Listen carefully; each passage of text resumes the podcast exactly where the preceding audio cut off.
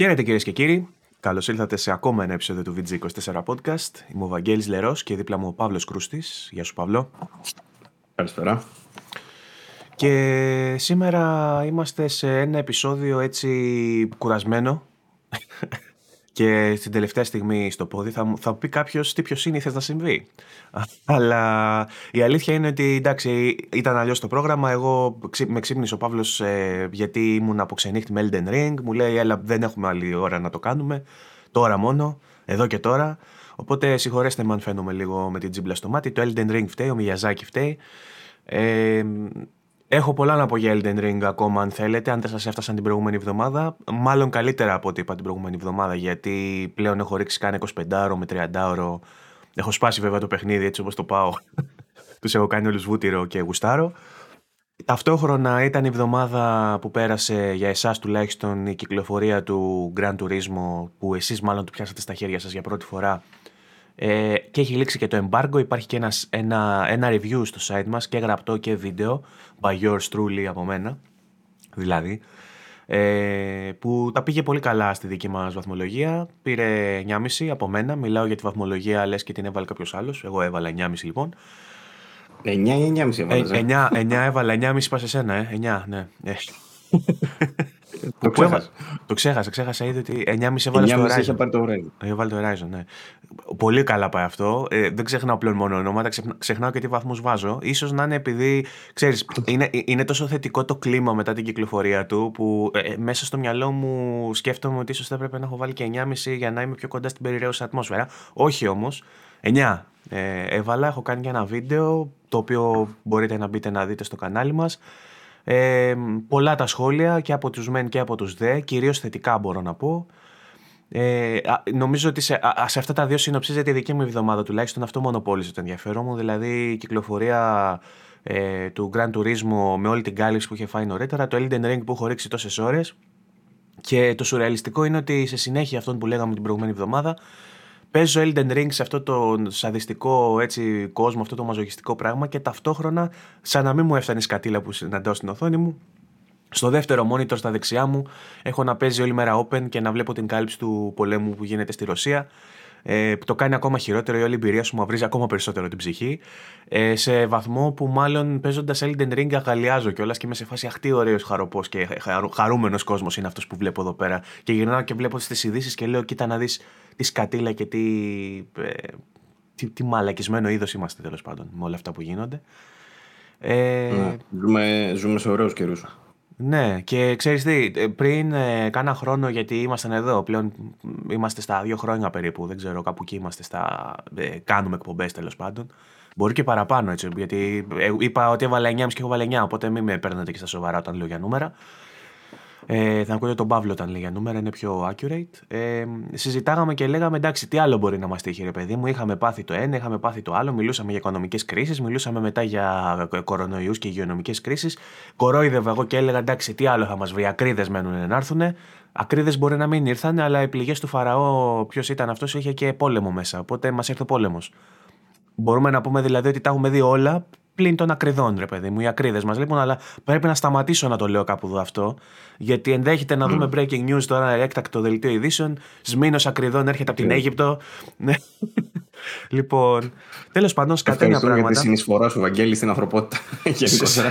σκατένια πράγματα. Πολλές ανακοινώσεις από πολλά στούντιο για κυρώσεις στη Ρωσία, η οποία συνεχίζει τον πόλεμο κατά της Ουκρανίας και η Δύση έχει έτσι συσπηρωθεί και συστρατευτεί Softcore συστράτευση βέβαια, δεν πάνε σε πόλεμο. Καλός, κακός, μάλλον καλός λέω για, για μας. Ε, γιατί δεν θα είχα καμία όρεξη να πάρω το τουφέκι μου και να πάω να εξασκήσω ότι έχω μάθει τόσα χρόνια από τα FPS. Ε, τίποτα δηλαδή, να κάνω rage quit. Ε, θα... Ο Παύλος γελάει αμήχανα πάλι. Είναι σύνθεση. Είμαστε σε αυτό το στάδιο που έχει, έχει κάνει disassociate. Δεν θέλω να έχω σχέση με αυτόν και με όσα λέει. Ε... Είναι άβολο γιατί είμαστε οι δυο μας, ρε φίλε. Δεν μπορώ να κάνω τίποτα. Άμα δεν ήμασταν οι δυο μας, τι θα έκανε δηλαδή; Ε, μπορεί να φεύγει, να άφηνα κανέναν άλλο, ξέρω εγώ. Α, okay. Αλλά τώρα δεν γίνεται.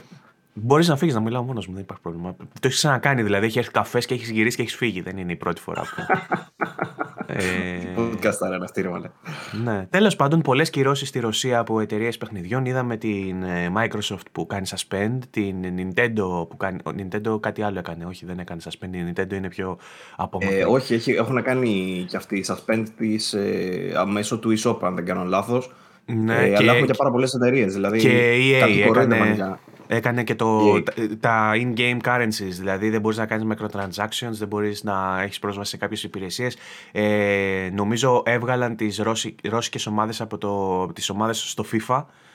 Ε, Η ναι. FIFA αντίστοιχα η Ομοσπονδία είπε ότι εντάξει εκεί έπεσε τρελό γέλιο, δεν ξέρω αν υπάρχει κάποια ενημέρωση. Η τελευταία ενημέρωση που είχα γι' αυτό ήταν ότι είπαν ότι μπορούν να συμμετέχουν στις διοργανώσεις της FIFA αλλά δεν θα πρέπει να φέρουν διακριτικά της Ρωσίας. Ό,τι να είναι. Το, το άκουσα. Ε, ε, πραγματικά ότι είναι. Ναι. Οι, οι μισές κυρώσεις είναι ότι να είναι για τον Μπούτσο είναι απλά επικοινωνιακό, επικοινωνιακές μαλακές του κόλλου, ξέρω εγώ, να βγούμε να πούμε ότι κάναμε κι εμείς κάτι. Ε, και δεν ξέρω αν έχει κάποια ουσία. Άλλοι πρέπει να κάνουν πράγματα για να σταματήσουν αυτόν τον πόλεμο. Σε κάθε περίπτωση το gaming επηρεάζεται έτσι. Ε, έχεις και άλλα παραδείγματα με κυρώσεις και από άλλες εταιρείες; Ε, θα σου πω την προηγούμενη εβδομάδα κοροϊδεύαμε λιγάκι γιατί είχαμε, κάνει και το, είχαμε προστάρει και το άρθρο μας ότι η Ουκρανία ζητά από το Xbox και το PlayStation ε, να σταματήσει ρε παιδί μου να, προσφέρει τα να προσφέρουν τα προϊόντα τους στην ε, Ρωσία. Ε, Προφανώς ξέρουν τι κάνουν οι κυβερνήσεις, από την άποψη ότι αν κόψεις οποιαδήποτε παροχή στο, στο κράτος εκεί, ε, δεν θα, έχουν, θα αποκοπούν από τους πάντες, θα καταστραφούν οικονομικά, όλα αυτά.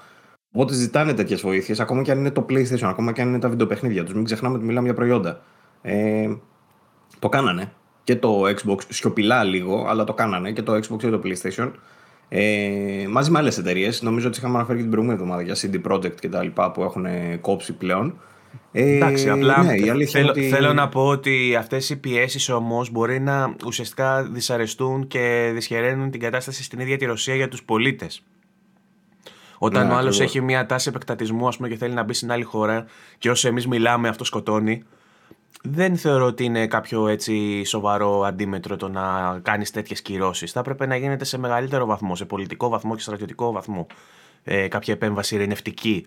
Γιατί πολλοί λένε. Σε, γενικά αυτός ο διχασμός που υπάρχει με τις κονσόλες υπάρχει και στο πολεμικό ζήτημα αυτή τη στιγμή. Είναι διχασμένη πάλι η χώρα και μισοί λένε γάμα τους Πούτιν και άλλοι μισοί λένε ε, Ουκρανία και βαράνε τατού τον Ζελίν, πώς λέγεται ο Ζελίνσκι, πώς λέγεται τον Πρωθυπουργό, τον βαράνε τατού, ξέρω εγώ, και λένε ναι. ήρωας κτλ. Το, το ζήτημα δεν είναι όμως με ποιον είμαστε στον BFAP και ποιος πρέπει να κερδίσει. Το ζήτημα είναι ότι πεθαίνει κόσμος και πρέπει με κάποιον τρόπο να υπάρξει ανακοχή ή εκεχηρία ακόμα καλύτερα. Να σταματήσει να πεθαίνει κόσμος γιατί δεν φταίνει σε τίποτα τα παιδάκια και οι άνθρωποι οι οποίοι δεν έχουν καμία πρόθεση να πολεμήσουν και δεν τους νοιάζει καμία σημαία και δεν τους νοιάζει καμία πατρίδα. Τους νοιάζει να ζήσουν και δεν μπορούν να ζήσουν. Τους το στερούν αυτό. Ασχέτω, ε, ε, εντάξει, αυτό που περιγράφεις αυτή τη στιγμή, το διχασμένο και τα λοιπά, δεν το βλέπω. Ούτε έχω δει τέτοιο σκηνικό. Ευτυχώς, γιατί δεν είναι αλήθεια τώρα το, ε, αυτό είσαι, το πράγμα. Είσαι δηλαδή, στο... βάλει στη χώρα του άλλου. Είσαι στο φωτεινό σημείο, του, στο, στη φωτεινή μεριά του Ιντερνετ. Γι' αυτό, αν μου πει στο Twitter, θα τρομάξεις με αυτά που λέγονται. Εντάξει, ελπίζω όχι, γιατί όπως και να έχει, το ότι ο, ο Πούτιν αποφάσισε να εισβάλλει σε μια άλλη χώρα, άσχετα αν έχει λόγους ή δεν ναι. έχει κτλ. Αυτή τη στιγμή είναι αυτό που λες, πεθαίνει κόσμος, πεθαίνει παιδιά. Αυτό, Οι Ρώσοι όχι... βγάζουν προπαγάνδα ότι δεν, δεν ρίχνουμε βόμβες, λέει, σε, σε κατοικημένες περιοχές. Και υπάρχουν άπειρα βίντεο, άπειρα, δηλαδή αν ξέρεις να ψάξεις κιόλας και βεβαιωθείς ότι είναι αληθινά κιόλας. Δηλαδή έχουμε ρεπόρτερ δικούς μας, ρε παιδί, πώς να πω, φίλους κτλ. που είναι εκεί πέρα και τα τραβάνε αυτά τα γεγονότα, βλέπεις ότι όντως ρίχνουν βόμβες σε αμάχους. Το οποίο Πούτιν βγάζει προπαγάνδα ότι δεν το κάνει. Μην το βλέπουμε. Δηλαδή, καταλαβαίνω ότι είναι ένα κομμουνιστής και τα λοιπά, ρε παιδιά. ακόμα και οι κομμουνιστές σε αυτή τη φάση, δηλαδή, ακόμα και ο Κουτσούμπας δηλαδή, το, το λέει. Πώς να το πω; ναι. Γιατί. Εντάξει. Ξεφτυλιζόμαστε λίγα. Ρε, παιδί μου, για κάποιον που σκέφτεται αριστερόστροφα θα σου πει ναι, το ΝΑΤΟ που κακά Αμερική, όντως και εγώ δεν θα μπορούσα να συμφωνήσω με αυτό. Ότι πάνε να ναι, βάλουν, okay, ξέρω εγώ, όπλα στα σύνορα της Ρωσίας. Κακό. Μαζί σου, μαζί σου. Ναι. Full, Αλλά μέσα. από εκεί και πέρα, όταν πας και σκοτώνεις αμάχους και δεν σε νοιάζει για αυτό το πράγμα και δεν το πας δια, δια της οδού της διπλωματίας και το πας με, με αίμα, ε, εννοείται καταδικαστεί από όλους. Δεν μπορώ να βλέπω ανθρώπους να λένε καλά κάνει, ξέρω εγώ, και πετσοκοψέ τους. Αυτά είναι απαράδεκτα. Ακριβώς. Τέλος πάντων. Ακριβώς, Λοιπόν, πίσω στο gaming έχουμε από τη μεριά των Η... εταιριών. Για πες. Η βιομηχανία λοιπόν, οι, οι επιπτώσεις ας πούμε, που έχουμε στη βιομηχανία είναι ε, στην ουσία κάποιες ε, αναβολές παιχνιδιών. Α, αυτά εξετάζουμε εμείς τώρα έτσι προφανώς και είναι δεδομένα αυτά τα πράγματα. Δηλαδή, για παράδειγμα μου είπες εσύ πριν λίγο πούμε, για το Little Orpheus, δεν το ήξερα καν ότι είναι από εκεί. Ε, το οποίο λέει πήρε αναβολή. Άλλη αναβολή φυσικά είναι το Stalker, το οποίο μάλιστα ε, ανακοινώθηκε η αναβολή του με ένα μήνυμα έτσι να το πω γεμάτο ελπίδα ας πούμε, από τους ίδιους τους Ουκρανούς οι οποίοι λένε ότι θα συνεχιστεί η ανάπτυξη του παιχνιδιού όταν κερδίσουμε τον πόλεμο όταν κερδίσει τον πόλεμο η Ουκρανία. Ε, και η αλήθεια είναι ότι διαβάζοντας αυτό το μήνυμα σε, σε σφίγγεται λίγο η ψυχή σου. Δηλαδή, λες, ας πούμε, αναρωτιέσαι όντως για το παιχνίδι, μετά διαβάζεις αυτό και αναρωτιέσαι σε τι κατάσταση είναι τώρα αυτοί οι άνθρωποι που βλέπουν αυτό που βλέπουν, που ξέρουν τα δεδομένα που ξέρουν και που ελπίζουν στο, τι να πω, είναι, είναι μια μαυρίλα, μια σκατήλα όλη παντού. Ε, πάντως έχουν ανακοινωθεί αυτό, μπόλικες αναβολές και κατά βάση η, η μη διαθεσιμότητα προϊόντων στην, ε, στη Ρωσία. Ε, αυτά. Η, η τιμή του ρουβλιού έχει πέσει σε ιστορικά χαμηλά ε, και διάφορα τέτοια. Anyway, θα δούμε πώς θα την παλέψουμε. Είναι και ever changing αυτή η κατάσταση. Θα μπορούσε δηλαδή να κλιμακωθεί και άλλο πόλεμος και να έχουμε ακόμα μεγαλύτερα προβλήματα και στο gaming. Γιατί ε, είμαστε πιο κοντά από ποτέ στο να γίνει μια εμπλοκή ας πούμε, και της Δύσης και να έχουμε μετά γαμίστε τα τι θα έχουμε. Ε, μπορεί από την άλλη να, μέχρι τη Δευτέρα που θα βγούμε εμείς να έχει γίνει και άλλη συνάντηση και να έχει υπάρξει κάποια εξέλιξη πιο θετική, ας πούμε, με κάποια κατάπαυση κτλ. Κανείς δεν ξέρει πότε θα σταματήσει όλο αυτό και πότε θα επανέλθει ε, ο κόσμος γενικότερα, αλλά για μας που ασχολούμαστε και με το gaming και η gaming βιομηχανία πότε θα επανέλθει στα normal ε, standards της και στα normal, ε, στους normal ρυθμούς της γιατί είχαμε και την υγειονομική κρίση που έβαζε τους developers να δουλεύουν από το σπίτι τώρα έχουμε έναν πόλεμο ε, ο οποίος για πολλά στούντιο ε, έχει δημιουργήσει και άλλα προβλήματα. Ας πούμε, είδα ότι είχε κάνει ένα tweet ο Kojima ότι έχει και κάποιους λέει που δουλεύουν στην Kojima Productions που είναι από την Ουκρανία. Πολλές πολλές εταιρείες, ναι. Ναι, ε, που θέλουν να δείξουν και την στήριξή τους σε αυτούς τους ανθρώπους. Δεν μπορούν να συνεχίζουν ας πούμε, την, ε, να δουλεύουν και να, δουλεύουν, να, να εργάζονται πάνω σε ένα project. Ναι. Για ναι, και για τη Ubisoft διάβαζα εγώ ότι έχει υπαλλήλους οι οποίοι είναι σε, στην Ουκρανία, ας πούμε, και ότι το πρώτο λέει πράγμα που μας ενδιαφέρει ας πούμε, είναι η ασφάλεια των υπαλλήλων μας κτλ. Πολλές εταιρείες μάλιστα έχουν συγκεντρώσει χρήματα και δίνουν 50.000, 100.000 ε, υπέρ της ε, ουκρανικής ας πούμε προσπάθειας. Και κάποια sales ε, γίνονται με κάποια παιχνίδια που αν τα αγοράσει τώρα ο κόσμος πάνε τα χρήματα κατευθείαν στην ενίσχυση των πληγέντων. Ε, ναι. Και το Cyberpunk είχε μπει σε κάτι αντίστοιχο και η CD Projekt γενικότερα και το This War of Mine. πολλά παραδείγματα με παιχνίδια που το κάνουν αυτό. Τέλος πάντων, σε κάθε περίπτωση ευχόμαστε να πάνε όλα καλά. Ε, λοιπόν, ήταν μια εβδομάδα λοιπόν που είχαμε την κυκλοφορία του Grand Turismo. Ε, Οπότε νομίζω ότι πρέπει να κάνουμε και μια κουβέντα όπως τιμήσαμε το Horizon την προηγούμενη φορά που, όχι στο ακριβώς προηγούμενο, στο προ-προηγούμενο ήταν, ε, που συνέπεσε το podcast με την κυκλοφορία του και είπαμε κάποια πράγματα έξτρα σε σχέση με το review. Νομίζουμε ότι πρέπει να πούμε κάποια πράγματα και για τον Grand Turismo. Ε, δεν ξέρω πού θες να το πιάσουμε, Παύλο. Αν θες να το πιάσουμε με τη σειρά που, ε, που μιλήσαμε στο review, ας πούμε. Ναι. Ναι, θα, εκεί ανατομής μπορούμε να, το, μπορούμε να το πιάσουμε. Είχα κάποια πράγματα στο νου μου. Ήθελα να σε ρωτήσω κιόλας. Δεν το έχουμε συζητήσει και όλα όλα. Δηλαδή είδα ναι. και το review σου στην πορεία. Ε, εγώ έχω γράψει review για το Zoogla. Η βαθμολογία μου στο Zoogla είναι 5 στα 5. Ο Βαγγέλης του βάλε 9 στα 10. Αν έβαζε κι εγώ στα 10, συμφωνώ με τον Βαγγέλη, θα βάζε κι εγώ 9 στα 10. Ε, και η αλήθεια είναι ότι έχουμε παίξει και δύο, νομίζω, ένα 30 ώρο, 40 ώρο. Ε, παίζει, κάπου εκεί. Κάπου εκεί δεν είδα, αλλά. Ε, ναι. Και συμφωνήσαμε, νομίζω, σε ένα. Θα ξεκινήσουμε από τα αρνητικά. Δεν έχουμε πολλά αρνητικά αυτή τη φορά. Μην φοβάστε, δεν θα το κάνουμε Elden Ring. Που και για το Elden Ring μετά θα επανέλθουμε, βέβαια. Αλλά όσον αφορά το, στο Grand Turismo, εγώ θα έλεγα να πούμε λίγο τα αρνητικά να φύγουν λίγο από τη μέση. Ε, και ξεκινάω με αυτό γιατί ήταν ένα ουσιαστικό κομμάτι και έχει να κάνει με τη δομή του παιχνιδιού, το οποίο μας ξένησε και τους δύο κάπως. Γιατί ξεκινώντας το Grand Turismo, νομίζω και εσύ το μόνο αρνητικό που έχεις βάλει αυτό δεν είναι. Ξεκινώντας το, το Grand Turismo, το, τείχος. κλειδωμένη. Ναι, αυτό το τείχος που έχει που δεν σου επιτρέπει να κάνεις ό,τι θες. Πρέπει να ακολουθείς ένα tutorial το οποίο κρατά αρκετές ώρες. Κάπου σε κάποιο post είχα γράψει και μια υπερβολή, ας πούμε, ότι μερικές φορές τα γράφω σχηματικά, δεν τα εννοώ κυριολεκτικά. Ότι έχει 10 ώρες εισαγωγή, δεν είναι 10 ώρες, εντάξει. Γιατί ε, ξέρω ότι μπορεί να χρησιμοποιηθεί, και, να, να χρησιμοποιηθεί εναντίον μου όπως χρησιμοποιούνται όσα έγραψα στο, τέτοιο, στο post που έκανα για τον Batman. που πήγε και δεν ταινία. Ό,τι γράψεις θα χρησιμοποιήσεις. Α, μα αν θέλω να συζητήσουμε και για τον Batman. ναι, αλλά είναι ταινία τώρα. Δεν ε, θέλω να πλατιάσουμε στην ταινία. Απλά θέλω να σου πω, ρε παιδί μου, ότι τα γράφω και με. Ε, Συνήθως, ρε παιδί μου, γράφω και με μια υπερβολή για να τονίσω το, το χιουμοριστικό της υπόθεσης. Δεν γράφω, ξέρω εγώ, ότι έχει 10 ώρες εισαγωγή εννοώντα ότι έχει 10 ώρες εισαγωγή. Δεν το γράψω στο review, το γράψω σε ένα post στο Facebook. Τέλος πάντων. Γιατί είσαι και master Twitter. Ναι, ναι, είμαι και αυτό. Ε, Τέλος πάντων, έχει όμως μια αρκετά μεγάλη εισαγωγή. Δεν ξέρω, δεν είναι 10 ώρες, δεν, δεν ξέρω αν είναι καν 2 ώρες αν κάτσεις και παίξεις με τη σειρά τα πάντα. Ε, έτσι όπως Όχι, είναι εντάξει, δεν είναι μπαμπάτσικη. Θέλω να πω ότι αν, αν κάτσεις όντως και τα παίξεις και πρώτος να βγαίνεις και γρήγορα να τα βγάζεις, ε, είναι μπόλικοι αγώνες, είναι μπόλικα αυτά που πρέπει να κάνεις. Το καθένα διαρκεί αρκετά λεπτά, δεν είναι δηλαδή ότι παίρνετε. Έτσι. Η, η βασική ιδέα είναι ότι ε, είναι κάτι που ανέφερα και στο review ότι ε, προσπαθούν λίγο να το κάνουν γκότα κάτσε μόλι, σαν τον Pokemon, ας πούμε, το slogan, ότι πρέπει να μαζέψεις όλα τα αυτοκίνητα. Ε, ακόμα και μέχρι τώρα που έχω παίξει αρκετές ώρες παραπάνω, δεν έχω βρει τρόπο να μπορείς να πουλήσεις τα αυτοκίνητα. Ε, δεν που, το που το συζητούσαμε και. Το συζητάγαμε, ναι, δεν υπάρχει. Ε, σκε, σκεφτόμουν αν αυτό πρέπει να μπει ως αρνητικό, το ότι δεν μπορείς να πουλήσεις τα αυτοκίνητα. Όμως ε, στη συνέχεια είπα να μην το βάλω σε αρνητικό, γιατί δεν έχει καμία σχέση με τη βασική ιδέα του παιχνιδιού που είναι να σε κάνει συλλέκτη. Ο σκοπός του είναι να μαζέψεις όλα τα αυτοκίνητα και να τα έχεις. Οπότε το να μπορούσες να πουλήσεις τα αυτοκίνητα θα αφαιρούσε από τη συλλογή σου, έστω και αν θα μπορούσε σαν εγγραφή να παραμείνει, με κάποιον τρόπο θέλει να σε κάνει να έχεις όλα τα αυτοκίνητα του παιχνιδιού στον καράζ.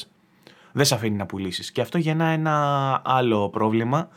Το ότι, ε, μάλλον γεννά το, το ερώτημα για την οικονομία του παιχνιδιού, αν είναι σωστά δομημένη και αν είναι ισορροπημένη και αν φτάνουν τα events που έχει για να έχεις αρκετά χρήματα ώστε να αγοράζεις καινούργια αυτοκίνητα αν θες να τα αναβαθμίζεις ταυτόχρονα και να είσαι και καλός στα events.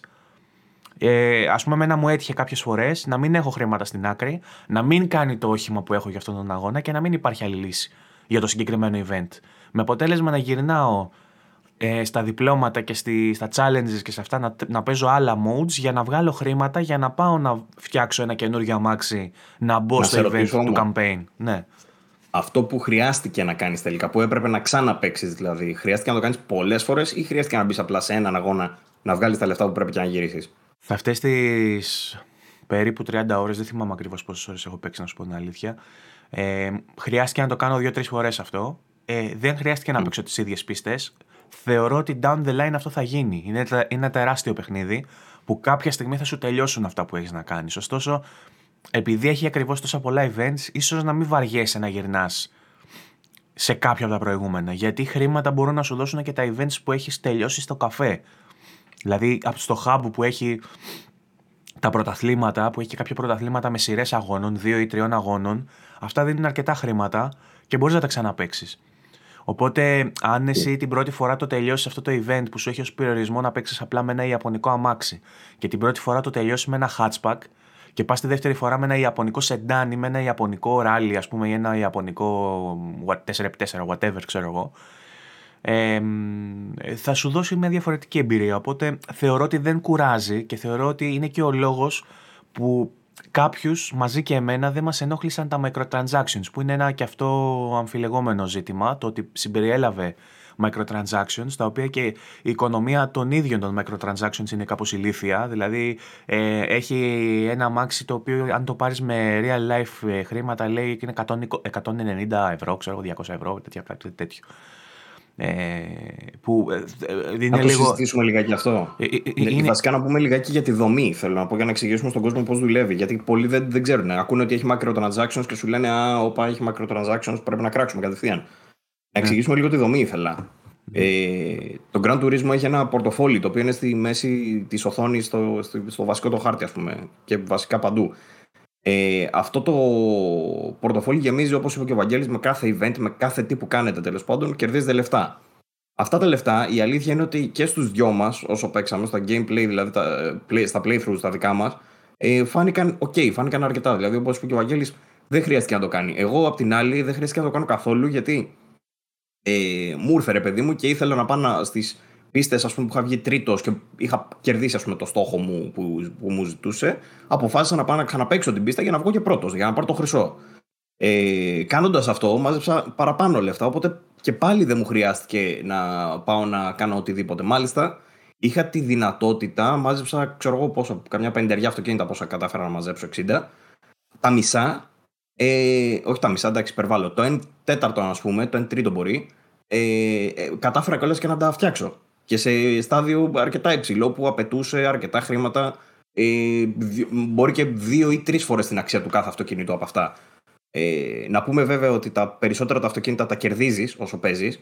Οπότε δεν είναι ότι χρειάζεται να αγοράζεις αυτοκίνητα συνέχεια. Δηλαδή ε, είναι έτσι δομημένο που όταν σου πει πήγε να παίξεις αυτόν τον αγώνα, ε, στον προηγούμενο ας πούμε, θα σου έχει δώσει δώρο το αμάξι που χρειάζεται για να παίξεις τον επόμενο αγώνα. Κάπως έτσι. Mm. Οπότε είναι μελετημένο αυτό. Τα microtransactions έχουν, ε, τα microtransactions έχουν ως εξής όμως. Δηλαδή, αν θες εσύ να αγοράσεις δεν και καλά κάποιο αυτοκίνητο από κάπου ε, και δεν έχεις χρήματα, σου δίνει τη δυνατότητα εκεί πέρα που βλέπεις τα χρήματά σου, μια επιλογή από κάτω, λέει πήγαινε στο PS Store και αγόρασε με πραγματικά λεφτά ε, credits. Ε, σύμφωνα με τα με δημοσιεύματα και εγώ που διάβασα τώρα, λέει ότι σου δίνει νομίζω με. Δεν θυμάμαι τώρα τις τιμές ακριβώς. Μπορείς να βάλεις, ξέρω εγώ, 2 ευρώ και σου δίνει 5.000 κάτι τέτοιο. Μην το τώρα ε, είναι, είναι ασύμφορο πάντως γιατί. Έχει ένα. Θα σου πω, θυμάμαι νομίζω ένα το οποίο έλεγε με 10 ευρώ ή με 15 σου δίνει 2 εκατομμύρια.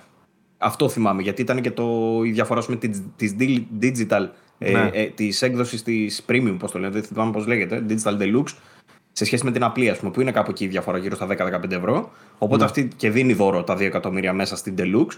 Οπότε αυτή η διαφορά πάλι μπορείς να την αγοράσεις και σου δίνει τα 2 εκατομμύρια. Τα 2 εκατομμύρια είναι αρκετά χρήματα μέσα στο παιχνίδι. Ε, αλλά από την άλλη, έχει κάποια αυτοκίνητα τα οποία κοστίζουν τόσο. Ένα-δύο εκατομμύρια. Δηλαδή, ένα αυτοκίνητο με πραγματικά λεφτά, αν κάνουμε την αναλογία, όντως μπορεί να κοστίζει 15 ευρώ. Αυτό τι σημαίνει τώρα, ότι ε, κάποιος για να το πάρει πρέπει να δώσει 15 ευρώ; Όχι. Μπορείς να παίξεις τους αγώνες, μπορείς να εξελιχθείς, μπορείς να κερδίζεις μετά αγώνες μέσα σε δευτερόλεπτα και να βγάζεις άπειρα λεφτά και να μην χρειάζεται να το κάνεις αυτό το πράγμα. Δεν έφτασα εγώ σε εκείνο το σημείο, οπότε δεν ξέρω. Δηλαδή, μετά από τόσες ώρες παιχνιδιού, δεν χρειάστηκε να φτάσω σε αυτό το σημείο, οπότε δεν μπορώ να πω φτού κακά microtransaction. Ε, νομίζω αυτό ότι αυτό θα, πω... θα πονέσει περισσότερο τους completionists αυτό, γιατί έχει ναι. πολλά ακριβά αυτοκίνητα στις εκθέσεις που κάνουν πολλά εκατομμύρια το καθένα και ίσως γίνει λίγο κουραστική διαδικασία του να μαζεύεις λεφτά down the line. Ναι. Δεν, δεν φτάσαμε σε αυτό το επίπεδο βέβαια εμείς, γιατί για να φτάσεις εκεί πρέπει να παίξεις πάρα, πάρα πολλές ώρες. Δεν είχαμε ούτε τον χρόνο για να ναι, ναι, παίξουμε τόσες ώρες για να βγάλουμε το review. Στο review guide έλεγε ότι για να δείτε όσα χρειάζεται και να γράψετε ε, πρέπει να παίξετε ε, τουλάχιστον 25 με 30 ώρες. Παίξαμε τις 25 με 30 ώρες και γράψαμε. Όχι, αλλά... είναι πολύ παραπάνω. Χρειάζεται πολύ παραπάνω ώρες. Μπορεί λοιπόν, για να μην είμαστε και απόλυτοι ότι τα microtransactions ας πούμε, δεν μπαίνουν πουθενά, μπορεί για κάποιον που θέλει να πάρει το Platinum, που έχει ένα τρόπο για παράδειγμα, μάζεψε όλα τα αυτοκίνητα. Δεν έχω δει αν έχει τέτοιο τρόπο, αλλά λογικά θα έχει. Ούτε εγώ το έχω δει.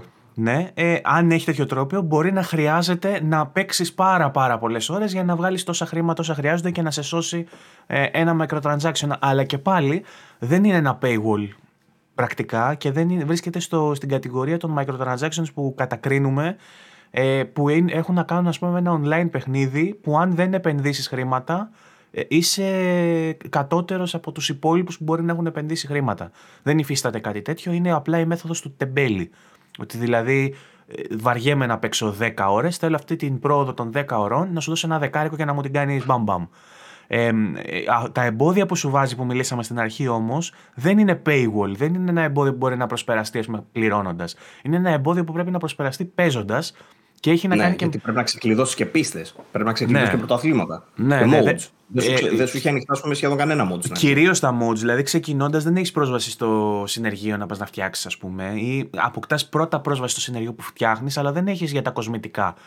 Και είμαστε σε φάση τι δεν έχει, ξέρω εγώ, να κάνω tune το αυτοκίνητο, τα body kits και αυτά να αλλάξουν εμφανισιακά. Ε, τι; Παίζεις λίγο παρακάτω. Αυτό, παίζεις λίγο παρακάτω όμως και το βλέπεις. Ναι, το βρίσκεις, ξέρω εγώ, μετά από δύο chapters αυτό. Ή, ε, online δεν είχε πουθενά. Και λέω, είχα παίξει αρκετές ώρες και λέω, εσύ στο online δεν θα μπω. Εν μεταξύ είχαν δώσει και κάποια παράθυρα στους reviewers ότι την τάδε και την τάδε μέρα, δύο μέρες είχαν δώσει, ε, που μπορείς να μπεις να παίξεις online. Την πρώτη, την πρώτη που δώσανε, εμείς είχαμε πάρει το παιχνίδι την ίδια μέρα ή την προηγούμενη ας πούμε. Δεν είχα προλάβει να ξεκλειδώσω το online. Ε, και στο επόμενο που ήταν ανοιχτό για να παίξουμε online, ήταν κάποια ώρα παράξενη που κοιμόμουν. Οπότε το έχασα αυτό και κατάφερα να μπω μόνο σε κάποια, κάποια online challenges που είχε. Ε, τα lobbies δεν κατάφερα να τα βρω ανοιχτά. Είδα τις λειτουργίες τους, αλλά δεν μπόρεσα να τα βρω ανοιχτά. Και είναι και ο λόγος που γράψαμε στο review μας ότι θα μιλήσουμε για το online όταν θα έχουν ανοίξει servers και θα έχουμε παίξει και λίγο παραπάνω. Για να δούμε δηλαδή αν παραμένει το responsiveness που έχει το αυτοκίνητο στο gameplay, στο, στο offline, αν είναι το ίδιο που έχει στο online, αν η συνδεσιμότητα μεταξύ των παικτών είναι εντάξει και μπορείς να παίξεις και δεν υπάρχει lag στους servers και όλα αυτά. Δεν μπορέσαμε να τα κρατήσουμε. Θα πάει με τους κανόνες. Ναι. Πολύ βασικό αυτό με τους κανόνες, γιατί έχει κάποιες οδηγίες. Όταν πας να παίξεις online, έχει κάποιες οδηγίες και σου λέει να παίζετε. Έχει, ας πούμε, ε, βαθμολογία για την ευγενή άμυλα. Κάπως έτσι ναι. το λέει. Να μην ε, κόβεις τους διαδρόμους του άλλου. Ναι, σε βαθμολογεί και έχεις ένα βαθμό που, σε, που τον κουβαλάς μαζί σου πώς παίζεις, με, με, τον τρόπο που παίζεις. Δηλαδή, αν συνέχεια κοπανάς τους αντιπάλους, κόβεις τροφές, ε, κάνει τέλος πάντων πράγματα που δεν πρέπει, σε βαθμολογεί με χαμηλά τέλος πάντων. Οπότε το βλέπουν οι αντίπαλοι αυτό, οπότε σε βάζει και σε αντίστοιχους αγώνες. Λέει το παιχνίδι ότι το κάνει αυτό. Εμείς ακόμα δεν το δοκιμάσαμε αυτό, αλλά έτσι λέει το κάνει. Αν από την άλλη οδηγείς σωστά και όπως πρέπει, σε βάζει σε αγώνες με αντίστοιχους παίκτες, ας πούμε, που έχουν αντίστοιχη βαθμολογία σε αυτό το κομμάτι. Είναι πολύ σημαντικό το online όμως, γιατί ο περισσότερος κόσμος που παίζει GT Grand Turismo καταλήγει σε αυτό. Ναι. Ε, μάλιστα έχουν πει και οι ίδιοι οι δημιουργοί ότι η πραγματική εμπειρία του Grand Turismo είναι όταν ξεκινήσετε να παίζετε στο sport, ας πούμε, στο, ή, στο, ή σε άλλο multiplayer. Ε, εμείς δεν, δεν προλάβαμε να φτάσουμε και αυτό είναι το, το ζήτημα, γιατί ακόμα ε, ανακαλύπτουμε πράγματα στο single player. Οπότε, ε, εγώ θα πω είμαι χαρούμενος που υπάρχει επιτέλους single player και δεν είναι σαν τον Gran Turismo Sport, είναι υπερπλήρες, γιατί αυτό δεν, δεν, δεν τα, τα ξεκινήσαμε λίγο ανάποδα, δεν τα είπαμε αυτά. Ε, αλλά για να, μην, να, να τα πιάσουμε λίγο ένα-ένα, για να κλείσουμε λιγάκι με τα microtransactions ήθελα. Αυτό που, για, για να το κλείσω αυτό, με τα microtransactions ήθελα να πω ότι όπως σε παιχνίδια της Ubisoft για παράδειγμα, βλέπεις ότι πριν την κυκλοφορία του παιχνιδιού δεν υπάρχει τίποτα διαθέσιμο για να σε διευκολύνει και για, να, και για τους reviewers δεν υπάρχει κάτι να πούνε, με το που ξεκινάει η κυκλοφορία του παιχνιδιού, το, το, το συζητούσα με τον Γιώργη Ντέιμ αυτό, γι' αυτό το, το αναφέρω. Όντως είναι ένα πολύ καλό point. Ε, με το που ξεκινάει το παιχνίδι, πετάνε και ενεργοποιούν τότε τα microtransactions, οπότε οι reviewers δεν τα έχουν λάβει υπόψη τους. Εν προκειμένου όμως, θέλω να πω το εξής. Όσο παίζαμε, οι reviewers μπορούσαν να δουν τι, τι, τι, ποια θα είναι η χρήση μάλλον των microtransactions. Οπότε μπορείς να το κρίνεις αυτό το πράγμα Όπως παίζεις τέλος πάντων. Ναι, ε, δεν, είχαμε δεν νούμερα. Δεν είχαμε νούμερα πόσα, ναι. πόσο κοστίζει. Δηλαδή, αν πατούσαμε να μπούμε ναι, στο store για να αγοράσουμε. Δεν ήταν διαθέσιμη η σελίδα με τα microtransactions. Οπότε δεν ξέραμε πόσο θα κοστίζουν. Αλλά πού υπάρχουν, το βλέπαμε. Αυτό. Οπότε, αυτό που θέλω να πω είναι ότι δεν έχουμε περίπτωση. Γιατί έχουμε δει σε άλλες φάσεις, ρε παιδί μου, που είναι σαν να κοροϊδεύουν, σαν να τα κρύβουν από τους reviewers για να μην τους κάνουν κακή κριτική για τα microtransactions. Εδώ δεν ήταν αυτή η περίπτωση. Ε, Παρ' όλα αυτά, και εμείς όμως δεν, δεν είδαμε τελικά όντως ε, τη χρήση τους, αλλά νομίζω ότι είναι και η μέση χρήση που θα κάνει κάποιος είναι κάτι σαν και αυτό που κάναμε εμείς. Δηλαδή, αν ασχοληθείς 30 ώρες, δεν πρόκειται να τα δεις. Αν ασχοληθείς 150 ώρες, κάποια στιγμή βάθος, σε βάθος χρόνου ενδεχομένως να το δεις, αλλά ίσως και να μην σου χρειάζονται. Δηλαδή, αυτό είναι το, το concept. Τι να πω, αν, αν κάνουμε review μετά τις 150 και τις 200 ώρες εκ νέου, μπορεί να τα, να τα αναφέρουμε αυτά τα πράγματα. Εκ πρώτης όψεως όμως και σύμφωνα με αυτά που έχουμε δει, δεν χρειάζεται. Αυτά για να κλείσουμε αυτό. Τώρα, ε, την οτροπία του, του συλλέγω όλα τα αυτοκίνητα, εγώ θα πω ότι μου άρεσε. Δηλαδή αυτό το στοιχείο στα Grand Turismo και γενικότερα στα racing games την ήθελα και νιώθω ότι το GT7 μου τη δίνει ακόμα πιο έντονα και με αγάπη, ρε παιδί μου. Το δείχνει λίγο παφιασμένα. Ε, πολλοί χαρακτήρισαν το πλήθος των αυτοκινήτων μικρό, ότι τα 420 αυτοκίνητα είναι λίγα. Εγώ δεν το βλέπω αυτό το πράγμα. 420 αυτοκίνητα αυτή τη φορά είναι όπως πρέπει. Δηλαδή για δεν αρχή. έχουν διαβαθμίσεις. Για αρχή κιόλας, ναι, βέβαια. Είπαν ότι θα βάλουν κι άλλα. Έτσι. Είστε και αυτοκίνητα θα έρθουν και πρωταθλήματα, θα έρθουν με καινούργια updates. Ε, υποτίθεται ότι το παιχνίδι είναι live service, είναι always online και αυτό θα ήθελα να το συζητήσουμε λιγάκι. Ε, και λένε μάλιστα ότι θα προσθέτουν συνεχώς περιεχόμενο. Δεν ξέρουμε τώρα με τη συχνότητα, αλλά ότι θα προσθέτουν. Το, τα 420 αυτοκίνητα δεν είναι λίγα σε καμία περίπτωση. Το Forza Horizon έχει 500 κάτι, αν δεν κάνω λάθος. Σε τέτοιο πλήθος που, που είσαι στις εκατοντάδες, ρε παιδί μου κτλ., νομίζω είσαι καλυμμένος. Δεν νομίζω να σου λείψει κάτι. Ε, αλλά σε κάποιους έλειψε, ας πούμε, το ότι δεν έχει λέει τα 700 αυτοκίνητα ξέρω, του Grand Turismo 4. Ναι, δεν είναι και το ίδιο παιχνίδι όμως. Ούτε έχεις την ίδια λεπτομέρεια στα αυτοκίνητα, ούτε την ίδια οδηγική συμπεριφορά από το καθένα με τέτοια λεπτομέρεια, ούτε στην ουσία την υπόλοιπη ποικιλία. Και επειδή ακριβώς είναι πάρα πολλά και τα 420, δεν νιώθεις σε καμία περίπτωση ότι σου έχουν κλέψει κάτι ή ότι, δεν, ότι σου λείπει ας πούμε, κάτι. Εγώ δεν το νιώθω αυτό σε καμία περίπτωση, δεν ξέρω εσύ. Όχι. Εγώ είμαι πολύ εντάξει με το περιεχόμενο. σα ίσα που. Και με τη συλλογή κτλ. Ναι. Δεν είχε το φιεστάκι, αλλά εντάξει. Θα ήθελα, ρε παιδί μου, ως shortcut να, να θα σου πω τι μου έλειψε εμένα. Μου έλειψε να υπάρχει ένα απομονωμένο κομμάτι arcade ε, τύπου, όχι στην οδήγηση. Arcade εννοώ όχι με, το, με τα στενά όρια του campaign που σε βάζει να κάνεις συγκεκριμένα πράγματα για να σου ανοίξει άλλα. Να σου, έχει, mm. να σου έχει ένα ανοιχτό mode στο οποίο να μπορώ να πάρω όποιο αυτοκίνητο θέλω, να το φτιάξω όπως θέλω, έστω, και να μην το φτιάξω. Έστω να πάρω όποιο αυτοκίνητο θέλω και να το πάω για test drive ή να το πάω για να τρέξω σε κάποιους αγώνες ε, τύπου single events. Ε, θα το ήθελα αυτό ώστε να, να έχω καλύτερη άποψη αφενός για το παιχνίδι, γιατί ε, μέχρι εκεί που έφτασα είχα παίξει με πολύ λίγα supercars. Θα ήθελα να έχω παίξει με περισσότερα supercars, γιατί έχει και τέτοια. Αλλά είναι αυτό, ότι αργεί να στα δώσει. Ναι, ναι. Και είναι βασανιστικά αργό, γιατί ε, βασανιστικά φάνηκε σε μένα που ήθελα να τελειώνω για να γράψω review και ήθελα να δω πολλά πράγματα. Για τον άλλον που το ρουφάει σιγά σιγά, αυτό ακούστηκε λάθος, ε, ίσως και να είναι απολαυστικό αυτό το πράγμα. Δηλαδή το ότι στο δίνει με το σταγονόμετρο λίγο λίγο. Πιο λάθος. Στο δίνει... Ε, τέλος πάντων, ε, σου λέω, είναι λίγο, ε, όταν αποστασιοποιήθηκα λίγο και το είδα ως ε, παίχτης, έτσι παρατηρητής και όχι ως reviewer που θέλει να, να, το, να το δει διεκπαιρεωτικά, να το τελειώσω το παιχνίδι για να το κρίνω, νομίζω ότι ευχαριστήθηκα περισσότερο και το είδα και στην κοπέλα μου αυτό, η οποία δεν, σας έχω πει είναι casual gamer, δεν παίζει πολύ συχνά και κάτσε και έπαιξε.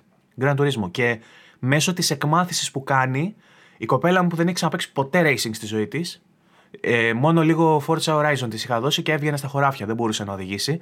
Της έβαλα να παίξει τα διπλώματα που σου έδειχνε πού πρέπει να φρενάρεις και πώς πρέπει να πάρεις στροφή και έμαθε να παίζει racing games. Και μετά την έβαζε σε κανονικά events και έπαιζε. Και είναι το πρώτο Zender παιχνιδιού που μπόρεσα να της βάλω ένα tutorial να το δει και να το μάθει σε πολύ σύντομο χρονικό διάστημα και μετά να παίξει κανονικά στο campaign. Και αυτό για μένα είναι πολύ σημαντικό έτσι, γιατί προσεγγίζει το παιχνίδι και είναι και στα notes που μας έδωσε, στις σημειώσεις που μας έδωσε η ε, πολύφωνη, ότι στόχος μας είναι να επικοινωνήσουμε την κουλτούρα του αυτοκινήτου και της ε, αυτοκίνησης σε νέο κοινό, γιατί το επίπεδο που υπάρχει σε αυτό το κομμάτι της λατρείας εντός αγωγικών της αυτοκίνησης δεν είναι το ίδιο που υπήρχε πριν χρόνια. Δεν αντιμετωπίζεται με την ίδια αγάπη και το ίδιο μεράκι, ρε παιδί μου, και θέλουμε να το επικοινωνήσουμε αυτό και αυτό κάνουν.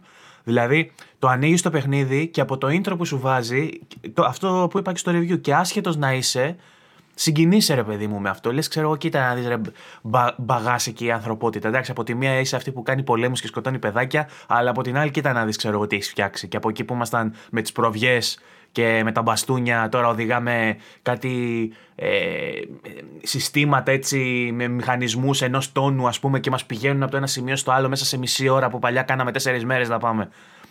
Κατάλαβες; Το βιβλίο Βαγγέλης τώρα στην ουσία είναι η εισαγωγή του παιχνιδιού η οποία είναι πάρα πολύ παθιασμένη θα πω εγώ. Είναι, είναι αποτέλεσμα πάθους έτσι όπως φαίνεται η εισαγωγή και νομίζω και εσύ και ο Τατσιόπουλος το είχατε πει ότι αυτό το πράγμα με το που το δεις, ρε παιδί δεν γίνεται να μην συγκινηθείς λιγάκι. Δεν γίνεται να μην σου βγάλει κάτι, ακόμα και αν δεν γουστάρεις τα αυτοκίνητα. Δηλαδή, όντως το βλέπεις και κάτι σου κάνει. Ε, και νομίζω ότι είναι η ιδανική εισαγωγή για έναν τίτλο Gun γιατί πάλι περίμενα, ξέρεις, να σκάσει ένα βιντεάκι ρε παιδί με τα supercars κτλ.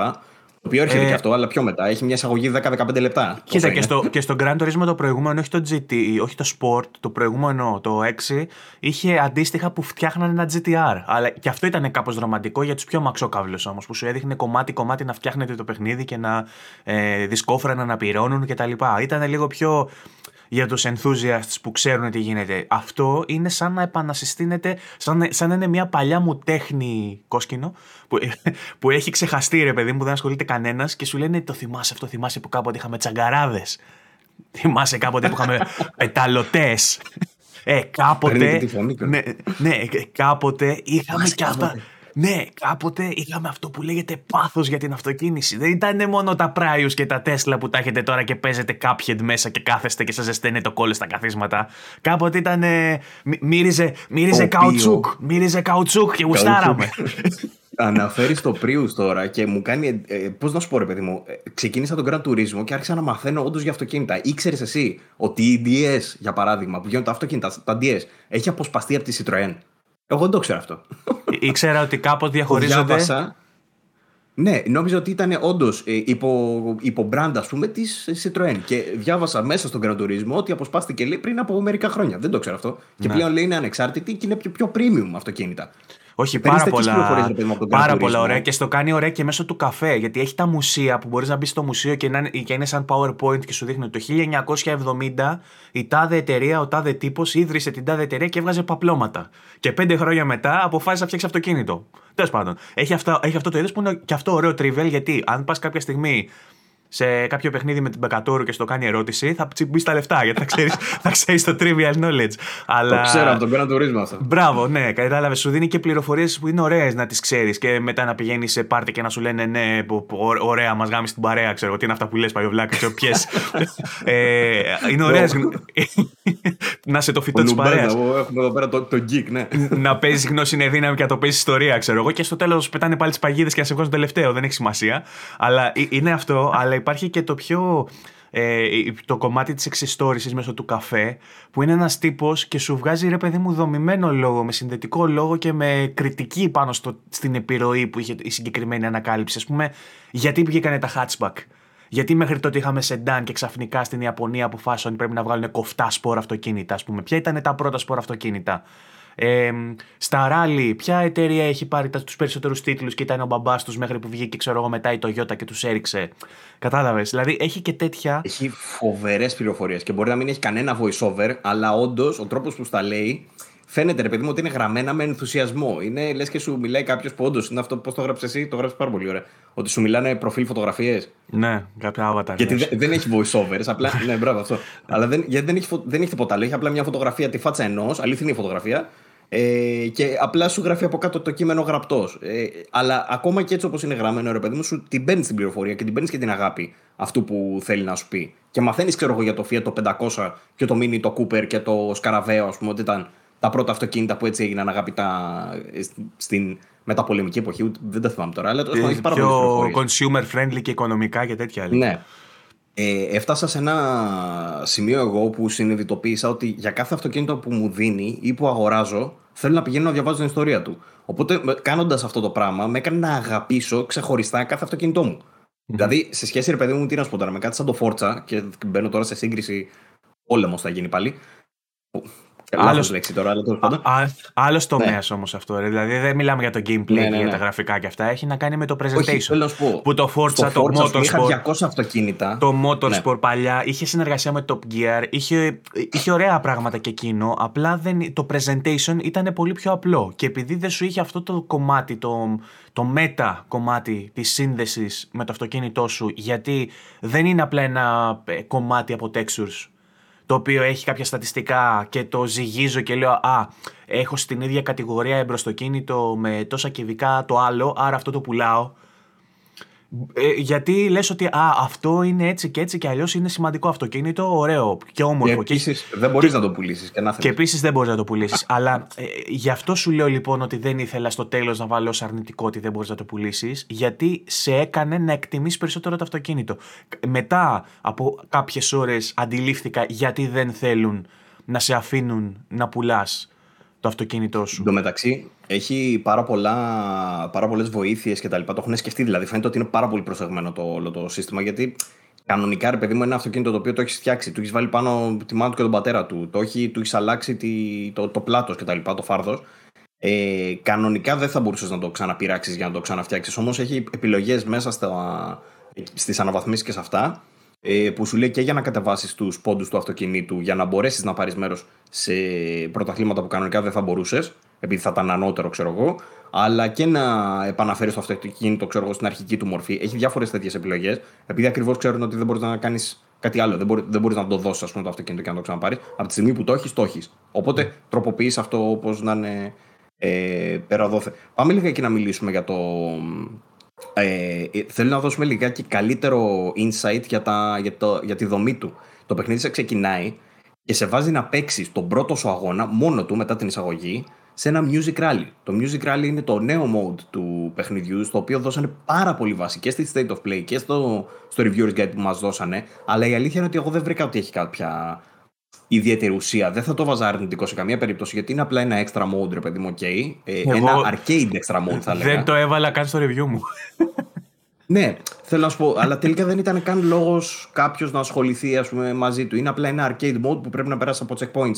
Φάση outrun, όπως ήταν το outrun που έπρεπε να περνάς στα checkpoints για να ανανεώνεται ο χρόνος. Ε, απλά ναι. εδώ αντί για χρόνο σου έχει τα beats ενός τραγουδιού που παίζει. Είναι... Μάλιστα μου έχει κολλήσει και πάρα πολύ αυτό το vroom vroom που λέει, ένα κομματάκι που έχει στη δεύτερη vroom, vroom, vroom, vroom, vroom, vroom, ναι, ήταν, ναι, ναι, ε, ναι, τέλος πάντων, αυτό το έχει ρε παιδί μου για να σου βάλει ένα arcade mode μέσα στο simulation. Είναι ένα πάντρεμα, γιατί σου λέει ότι ε, σου έχω μελετημένη την απόσταση, ούτως ώστε αν οδηγήσει σωστά θα προλάβεις να φτάσεις με βάση τον ρυθμό εκεί που είναι να φτάσεις. Και νομίζω, χωρίς να είμαι 100% σίγουρος, ότι έχουν κολλήσει λίγο και τη μουσική με την πίστα, ούτως ώστε σε συγκεκριμένο σημείο, ας πούμε, με βάση τον ρυθμό, να, να κόβεις το τιμόνι και να μπαίνεις στη στροφή εκεί που πρέπει, ξέρω εγώ.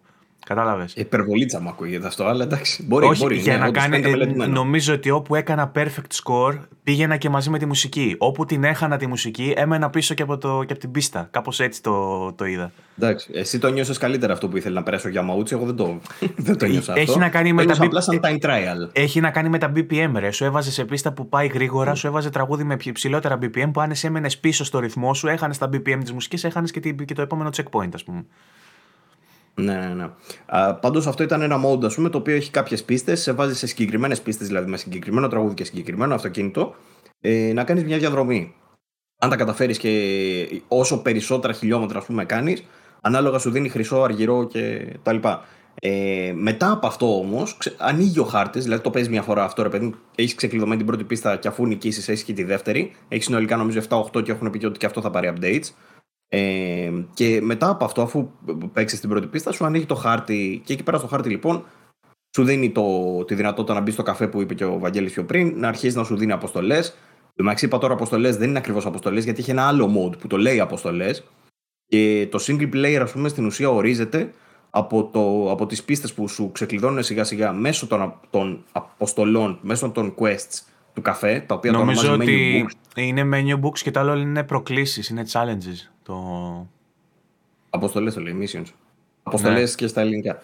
Ε, το οποίο τι είναι τώρα, το, αυτό είναι το άλλο κομμάτι, το οποίο ξεκλειδώνει μάλιστα μετά τις 10 ώρες θα έλεγα παιχνιδιού. Αργεί και αυτό να ξεκλειδώσει.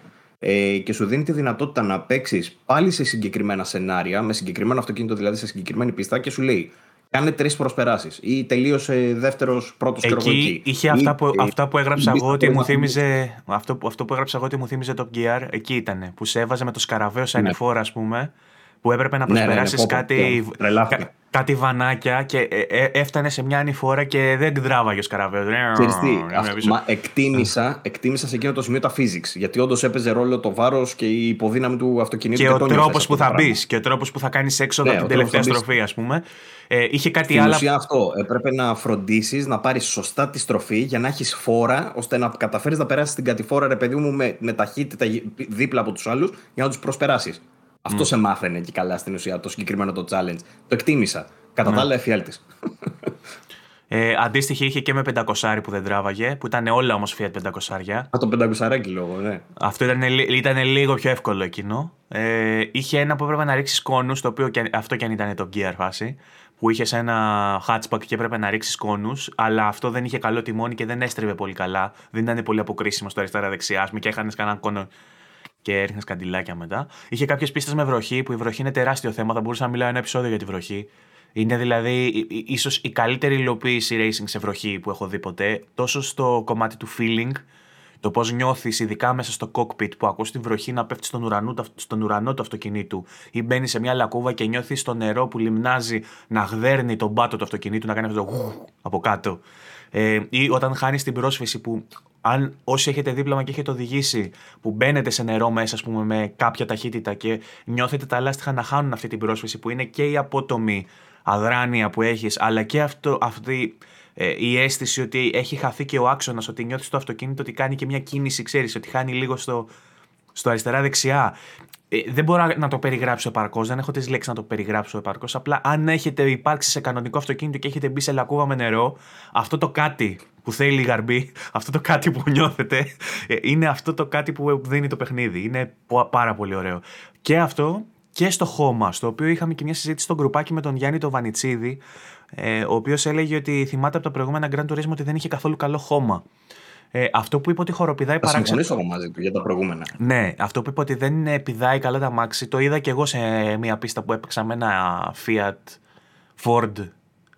Fiat Ford, Ford ήταν νομίζω, ένα Fiesta.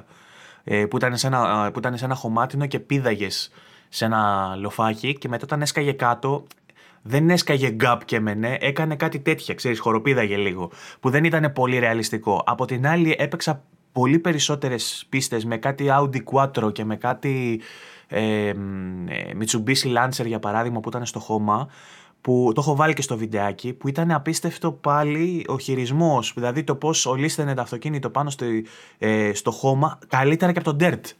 Ε, η συμπεριφορά ναι, του πάνω στο χώμα ε, ήταν καλύτερη και από τον Dirt. Ναι, Άκουγε τα πετραδάκια. Γιατί καλύτερα το βάρος. Άκουγε τα πετραδάκια να σκάνε στο θόλο, ας πούμε, από κάτω. Αυτό τσικ, τσικ, τσικ, τσικ, το άκουγες πάρα πολύ ωραία γιατί έχει και το 3D audio εντωμεταξύ και είχε, είχε και αυτό το 40D ε, του, του, του, χαλικιού. Δεν ήταν όπως σε άλλα που ακούς τα χαλίκια, αλλά τα ακούς γενικά γύρω σου κάπου να υπάρχουν. Εδώ πέρα τα ένιωθα αν είναι πίσω μου, αν είναι στον πίσω τροχό ή στον αριστερό τροχό μόνο γιατί έχω βγει, ας πούμε, από την πίστα. Ή ε, στο, στις μπάρες, πώς λέγονται, πώς στις μπάρες, πώς λέγεται ρε, αυτά τα χρωματιστά που έχει στα πλάγια στις στροφές, στα, ασφαλτο, στα ασφαλτο, ασφαλτόστρωτα, που έχει ε, κάτι χρωματιστά, μπαριέρες, ναι, πώς τα... λέγονται. Όχι, ε, τα... Ε, αχ, και το έγραψα στο review Αναχώματα, δεν ξέρω πώς τα, πώς τα λένε τέλος πάντων. Ε, σε αυτά τα χρωματιστά τέλος πάντων που έχει στις εξόδους στι τροφές, ε, αν αυτά έχουν τραχιά επιφάνεια και πατήσεις πάνω, νιώθεις το DualSense. Από... Στα Kerbs, ναι. Στα Kerbs. Ναι, ε, αν, ε, αν πατήσεις εκεί νιώθεις το DualSense, ε, τη δόνηση στο σημείο που πατάς, δηλαδή αν πατάς με το αριστερό, με το αριστερό από εκείνο, αν πατάς με το αριστερό λάστιχο, νιώθεις στο αριστερό μέρος του χειριστηρίου το γκρ και ακούς και από τα ακουστικά ότι, ξέρεις, αυτό τον υπόκοφο, τον, τον, τον, τον muffled, τον θόρυβο της καμπίνας, αλλά από εκεί να κάνει αυτό το κουκουκου και τρέμει και όλο το, το αμάξωμα. Δηλαδή έχει πάρα πολύ ωραία αίσθηση. Δεν μπορώ να το περιγράψω καλύτερα. Αλλά η αίσθηση που ε, δίνει είναι η top που έχω δει σε racing. Για το χώμα που ανέφερες πριν, εγώ θα πω ότι με τα άλματα εντάξει μου τύχανε πολλά. Αλλά εντάξει, το δέχομαι ότι μπορεί να μην έχει την καλύτερη απόκριση όταν πηδάει το αυτοκίνητο. Παρ' όλα αυτά, η πρόσφυση πάνω στο χώμα είναι κατά πάρα πολύ βελτιωμένη σε σχέση με τα προηγούμενα Grand Turismo, γιατί νιώθεις ακριβώς και το βάρος, είναι αυτό που λες, είναι καλύτερο από τον Dirt, γιατί νιώθεις και το βάρος του αυτοκινήτου όπως πρέπει. Συν το ότι σου δίνει μια συμβουλίτσα, ξέρω εγώ, στην αρχή με το που ξεκινάς να παίζεις και σου λέει ότι η οδήγηση σε χώμα απαιτεί σου λέει να στρίβεις το τιμόνι, γιατί δεν είναι και διάφορες συμβουλέ, πετάει διάφορα τέτοια από διάφορους χαρακτήρες. Η οδήγηση στο χώμα απαιτεί συγγνώμη, να, να στρίβεις νωρίτερα. Μπράβο. Α, α, αυτοί που σου δίνουν τις συμβουλές εντωμεταξύ είναι pro gamers που έχουν πάρει βραβεία στο GT Sport και σε αυτά. Είναι από τους online διαγωνισμούς του και έχουν πάρει τους κανονικούς ανθρώπους που είναι οι top οδηγοί, που το παιχνίδι το έχουν ξεφτυλίσει το sport, είναι οι top of the top και τους έχει κάνει instructors. Είναι αυτοί που σου δίνουν τα διπλώματα και αυτοί που σε αντιμετωπίζουν, τρέχουν μαζί σου στα events και σου δίνουν και συμβουλές για το πώς να οδηγάς καλύτερα. Ε, επίσης, να πούμε ότι στο, την αίσθηση συνολικά του αυτοκινήτου και συμβουλές και όλα αυτά ε, τις έχει δώσει ο, πώς τον λένε ρε, που τον λέει και μαέστρο; Ο Χάμιλτον. Ο Χάμιλτον. Ε, έχουν συνεργαστεί με τον Λούις Χάμιλτον στην ουσία για να, για, για να πάρουν ας πούμε, την τελική έγκριση για την αίσθηση των αυτοκινήτων και έχει γίνει φοβερή δουλειά σε αυτό το πράγμα. Ε, και τον έχεις στα credits, ας πούμε, της εισαγωγής. Μαέστρο λέει, και λέω τι μαέστρο, της ορχήστρας, ας πούμε, που ακούμε. Ε, και βλέπω το όνομα, λέει Λούι Χάμιλτον, λέω και κατάλαβα. Ε, αυτά, η αίσθηση τέλος πάντων της οδήγησης για μένα από αυτά που έχω παίξει, που παίζω γενικά racing games, είναι η κορυφαία. Είναι μακράν ό,τι καλύτερο έχω παίξει. Και αυτό τώρα έρχεται ως αποτέλεσμα, και το λέω αυτό ως τρελός φαν και του Forza Horizon, και δύο είμαστε τρελοί fans του Forza Horizon. Και του Motorsport. Ε, Εμένα μου αρέσει και το Motorsport. Το Motorsport και του Motorsport, αλλά σαν οδήγηση αυτή καθ' αυτή, δεν κρίνω τώρα για simulation ή arcade. Θα ήθελα να το συζητήσουμε βέβαια λίγο και αυτό. Δεν κρίνω τώρα για simulation ή arcade. Η αίσθηση που σου δίνει η οδήγηση, το αυτοκίνητο, η, η ροπή, ξέρω εγώ, στις στροφές. Ε, τι να πω τώρα, όλα, όλη η αίσθηση μαζί με τον ήχο, μαζί με τον DualSense, νομίζω ότι είναι top. Το δηλαδή φρένο αυτό μου που άρεσε. καταφέρνει να κάνει. Το, το φρένο μου άρεσε. Το Ήταν φρένο. σαν, ήταν σαν τα adaptive triggers να μπήκαν σε χειριστήρια γι' αυτό. Για να παίζουμε racing, Ναι. ξέρω. Ναι, ναι, ναι, ναι. Εγώ νιώσα και τον γκάζι. Δηλαδή, ανάλογα με το αυτοκίνητο, σκληραίνει ή, ή μαλακώνει λίγο. Μικρές διαφορές βέβαια, αλλά υπάρχει αυτό. Αυτό το βρήκα λίγο η υπερβολικό. αίσθηση στο γκάζι. Στον γκάζι. Πήγα και το έβαλα γιατί έχει και τρεις τρεις διαβαθμίσεις το πόσο σκληρό είναι σκανδάλι. Άφησα το φρένο όπως ήταν και πήγα και ελάττωσα λίγο τον γκάζι γιατί το βρήκα λίγο μη ρεαλιστικό να είναι τόσο σκληρό το γκάζι. Ναι. Ε, εντάξει, το κάνουν προφανώς και για να μην ε, πατάς καιρό. Τέλος πάντων, όπως προτιμάει ο καθένας. Ε, φτάνουμε τέλος πάντων σε αυτό το σημείο που θέλω να μιλήσουμε λίγο για το DualSense. Το DualSense στο Gran Turismo 7 είναι essential, θα έλεγα εγώ. Αν κάποιος δεν έχει τη μονιέρα, το DualSense είναι ο επόμενος καλύτερος τρόπος για να παίξει το Gran Turismo και μην έχετε καμία αμφιβολία γι' αυτό. Δεν είναι μόνο ότι είναι ένα πολύ στιβαρό χειριστήριο που το έχουμε ξαναπεί στο παρελθόν. Είναι ότι το χειριστήριο το εκμεταλλεύεται ιδανικά το παιχνίδι. Ε, έχει για παράδειγμα να οδηγήσεις, εκεί είναι που σοκαρίστηκα εγώ, έχει για παράδειγμα να οδηγήσεις με το γυροσκόπιο. Το γυροσκόπιο στην ουσία παίρνει τους αισθητήρες του DualSense και μπορείς να παίξεις πώς κάνουμε το κλασικό που παίζουμε στα racing games και κάνουμε έτσι. Κάνοντας αυτή την κίνηση, όντως στρίβει το αυτοκίνητο. Και δεν είναι κάποια καινοτομία του τύπου δεν το έχουμε ξαναδεί ποτέ. Το έχουμε ξαναδεί παλιότερα σε τίτλους του Wii κτλ.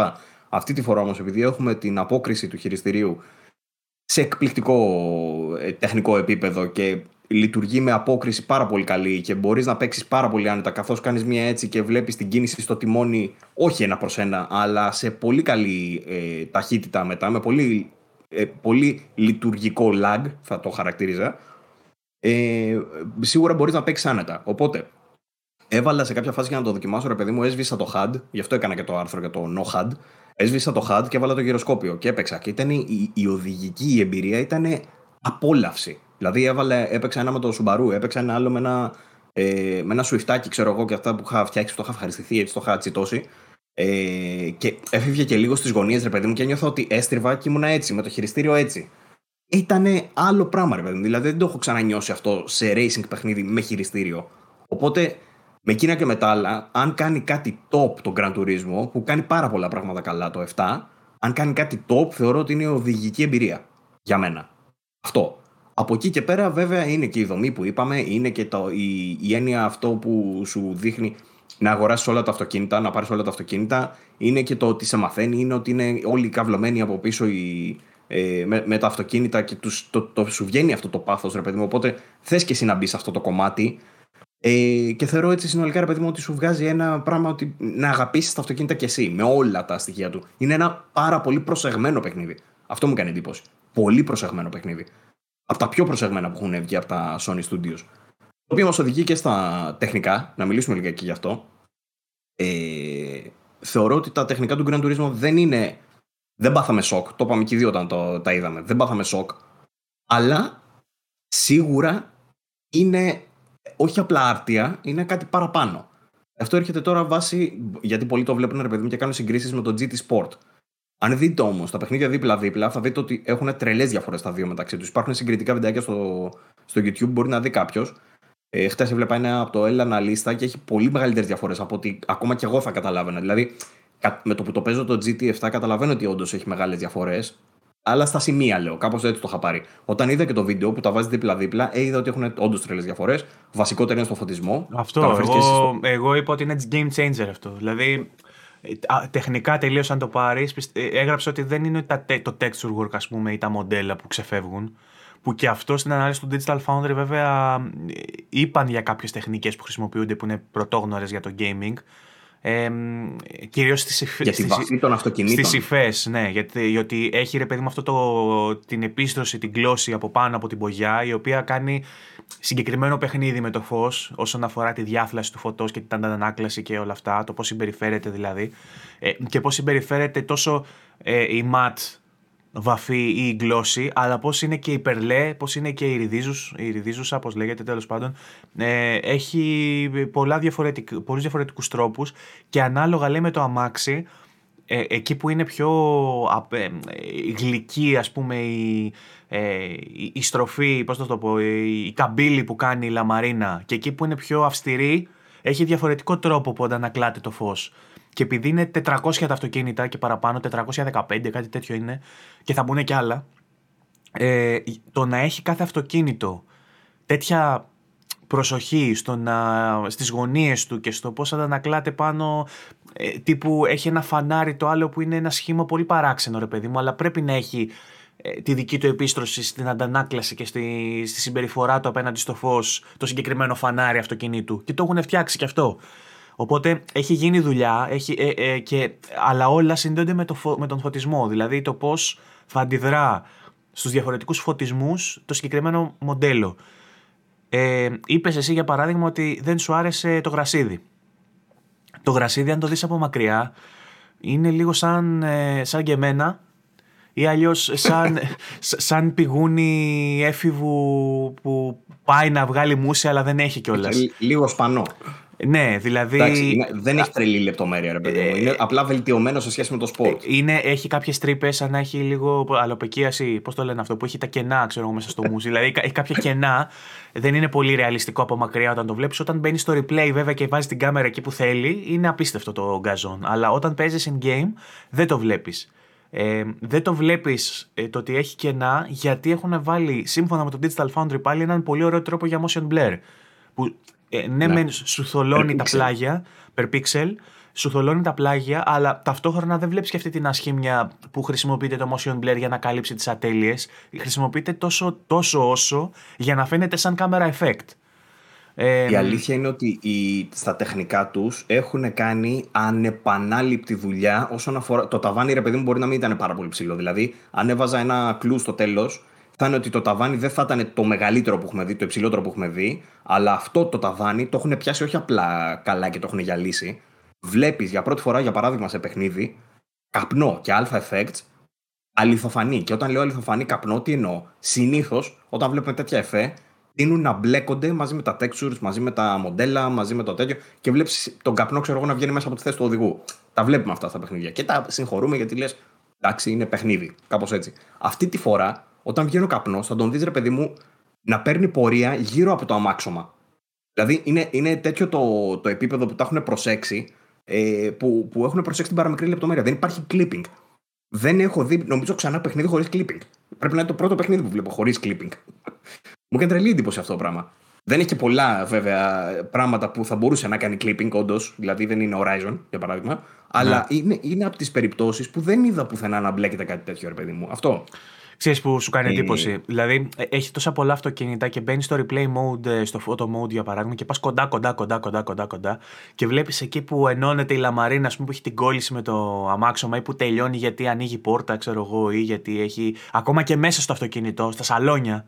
Που περιμένεις, ρε παιδί μου, να δεις μια μικρή, μια μικρή ατέλεια πάνω στο ταμπλό εκεί πέρα, πάνω στο λευγέ των ταχυτήτων, εκεί που ενώνεται η δερματίνη με το μέταλλο, για παράδειγμα, να έχει μια μικρή ατέλεια ότι εδώ τελειώνει το texture στο ένα, το texture το ένα και αρχίζει το άλλο. Αλλά είναι τόσο τέλειο που δεν το καταλαβαίνεις. Είναι σαν να είναι, τι να σου πω τώρα, να είσαι στο μουσείο της, του Σο, της Madame του Σο και να είναι όλα κέρινα τέλειας σμιλεμένα. Κατάλαβες. Δηλαδή, ναι, μεν δεν σπάει αυτό το λεγόμενο που, λέμε για τις μούρες, δεν ισχύει, ξέρω εγώ τώρα στο συγκεκριμένο, που λέμε για το αν κάνει βάλει ρε παιδί μου, ότι στα πρόσωπα βλέπεις κάτι και εκεί νιώθεις ότι είναι άβολο γιατί είναι μεταξύ της αληθοφάνειας και του ψεύτικου και σε μπερδεύει υπάρχει αυτό στο παιχνίδι, ότι είναι μεταξύ της αληθοφάνειας και του ψεύτικου, γιατί έχει κάποιες υφές που το προδίδουν.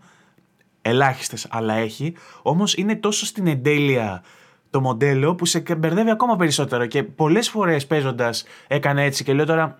Αυτό μήπως είναι φωτογραφία, ξέρω εγώ, μήπως δεν είναι γραφικά και είναι φωτογραφία. Δεν παίζει. Θα μπορούσε, ναι. Ναι, δηλαδή ε, στο, στο καφέ στο καφέ, όταν τελειώνεις με την κάθε πρόκληση που σου λέει κάποια πράγματα για την κάθε κατηγορία αυτοκινήτου και σου κάνει κάτι ωραία πλάνα αργά που περνάνε από τα πλάγια του αυτοκινήτου και σου κάνει κάτι κοντινό στο, στο φανάρι, για παράδειγμα, που αναβοσβήνει το alarm και σου έχει, ξέρω εγώ, τη λεπτομέρεια στο πλαστικό του φαναριού που έχει αυτούς τους μικρο. σαν κερίθρε που είναι, ξέρεις, και περνάει από εκεί μέσα το φως και κάνει αυτό το εφέ της μικροδιάθλασης εκεί μέσα που στο περίγραμμα είναι πιο φωτεινό και μέσα είναι πιο θαμπό κτλ και το βλέπεις και λες: Εντάξει, δεν παίζει. Αυτό είναι βίντεο, ξέρω εγώ, δεν είναι γραφικά. Και μετά κάνει zoom out. Έχουμε κάνει φοβερή δουλειά με το φωτισμό. Φοβερή δουλειά και με τα εφέ του φωτισμού. Δηλαδή, βλέπεις, είσαι απλά μες στον αγώνα, ρε παιδί μου, και βλέπεις τα, τα φώτα από τους προβολής. Η λάμψη τους, ο πώ σου σκάει δηλαδή στο μάτι και στην κάμερα, είναι, είναι αληθοφανής. Είναι τελείως ε, αληθοφανές το, το πώς το έχουν ε, χειριστεί.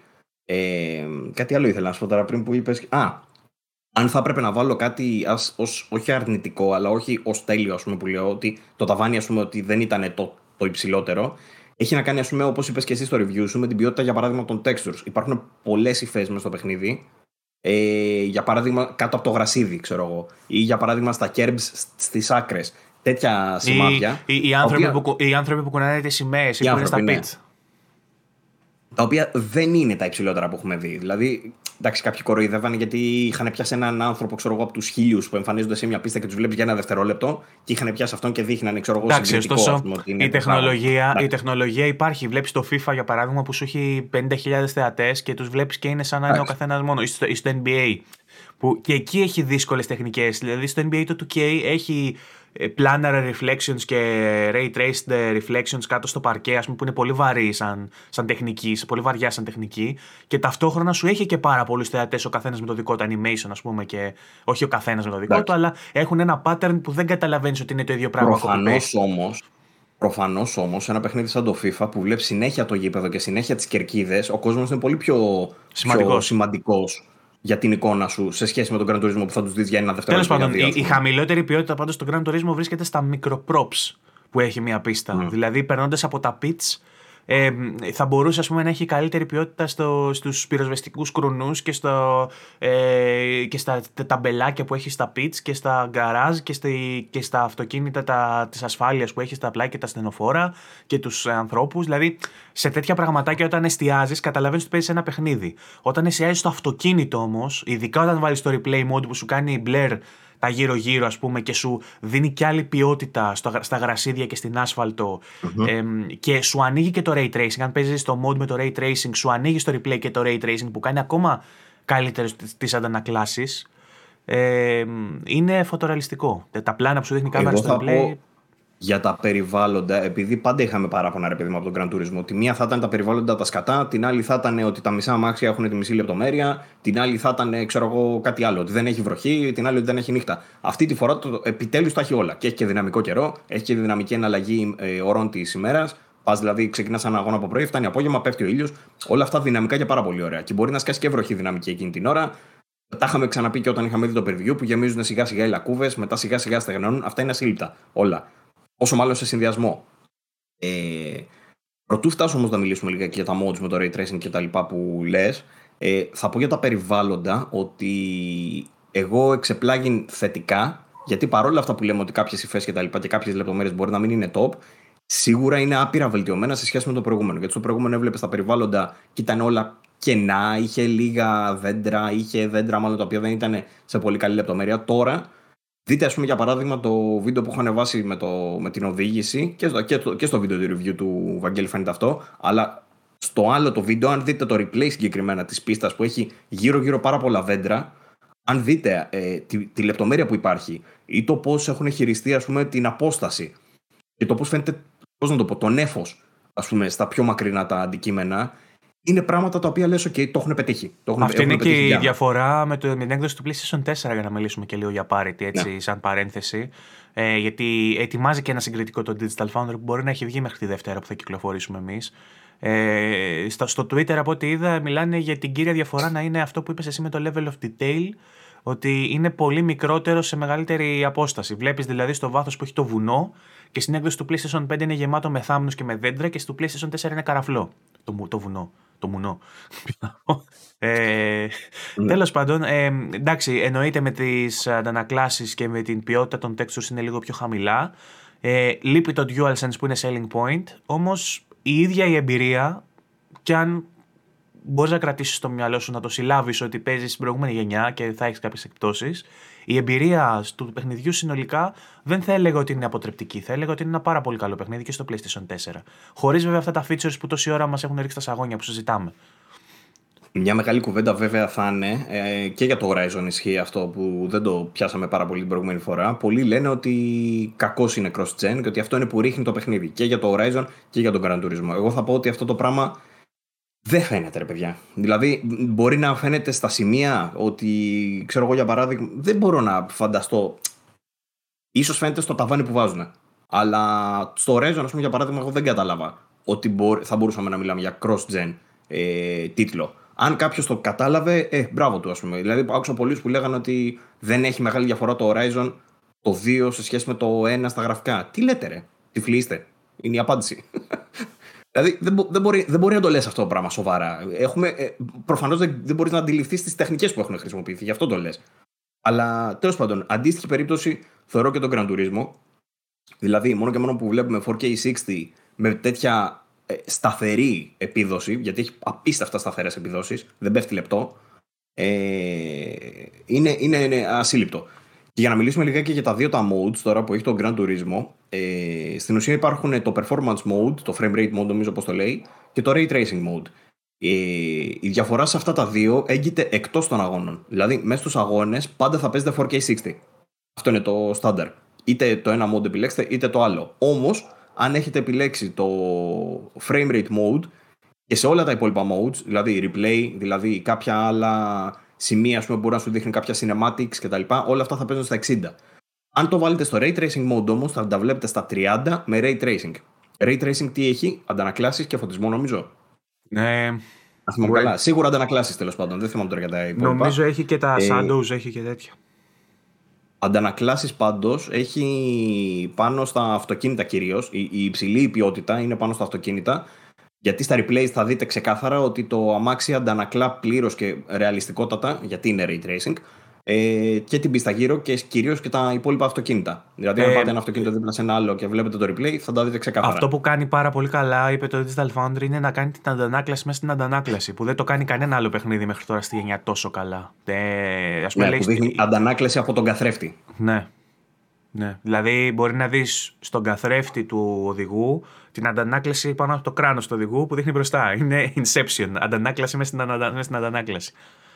Ε, και το κάνει αυτό, ε, το κάνει αρκετά καλά. Ναι, ε, που σε άλλα παιχνίδια αυτό γίνεται με ένα τύπου σαν ε, πολύ χαμηλής ποιότητας και, και λεπτομέρειας ε, πλάνο. Είναι strip down τελείως, βλέπεις μόνο το περίγραμμα. Ενώ σε αυτό το mood βλέπεις ε, λεπτομέρεια. Και το ίδιο ισχύει και για το ε, ray tracing mode στο, στα replay, στα αυτοκίνητα που βλέπεις πάνω στη λαμαρίνα ενώ χωρίς το ray tracing ε, μπορείς να δεις ε, μόνο την πίστα, ένα δείγμα της πίστας που ε, είπε ξέρω εγώ Λίνεμαν ότι παίρνει ε, έτσι κι αλλιώς και στο non ray tracing ναι, ναι, παίρνει τα cube maps της πίστας στο περίπου και σου δείχνει αν για παράδειγμα είσαι σε μια πίστα με κυπαρίσια καθώς περνάς να ανακλώνται κυπαρίσια πάνω αλλά αν έχεις το ray traced ανοιχτό ε, σου δείχνει αν έχεις δίπλα σου και ένα άλλο αυτοκίνητο μαζί με τα κυπαρίσια και την αντανάκλαση του άλλου αυτοκινήτου. Που στα καθώς, replay, βέβαια. Αυτό στα, replay, έτσι. στα replay, ναι. Καθώς τρέχεις, δεν φαίνεται αυτό βέβαια.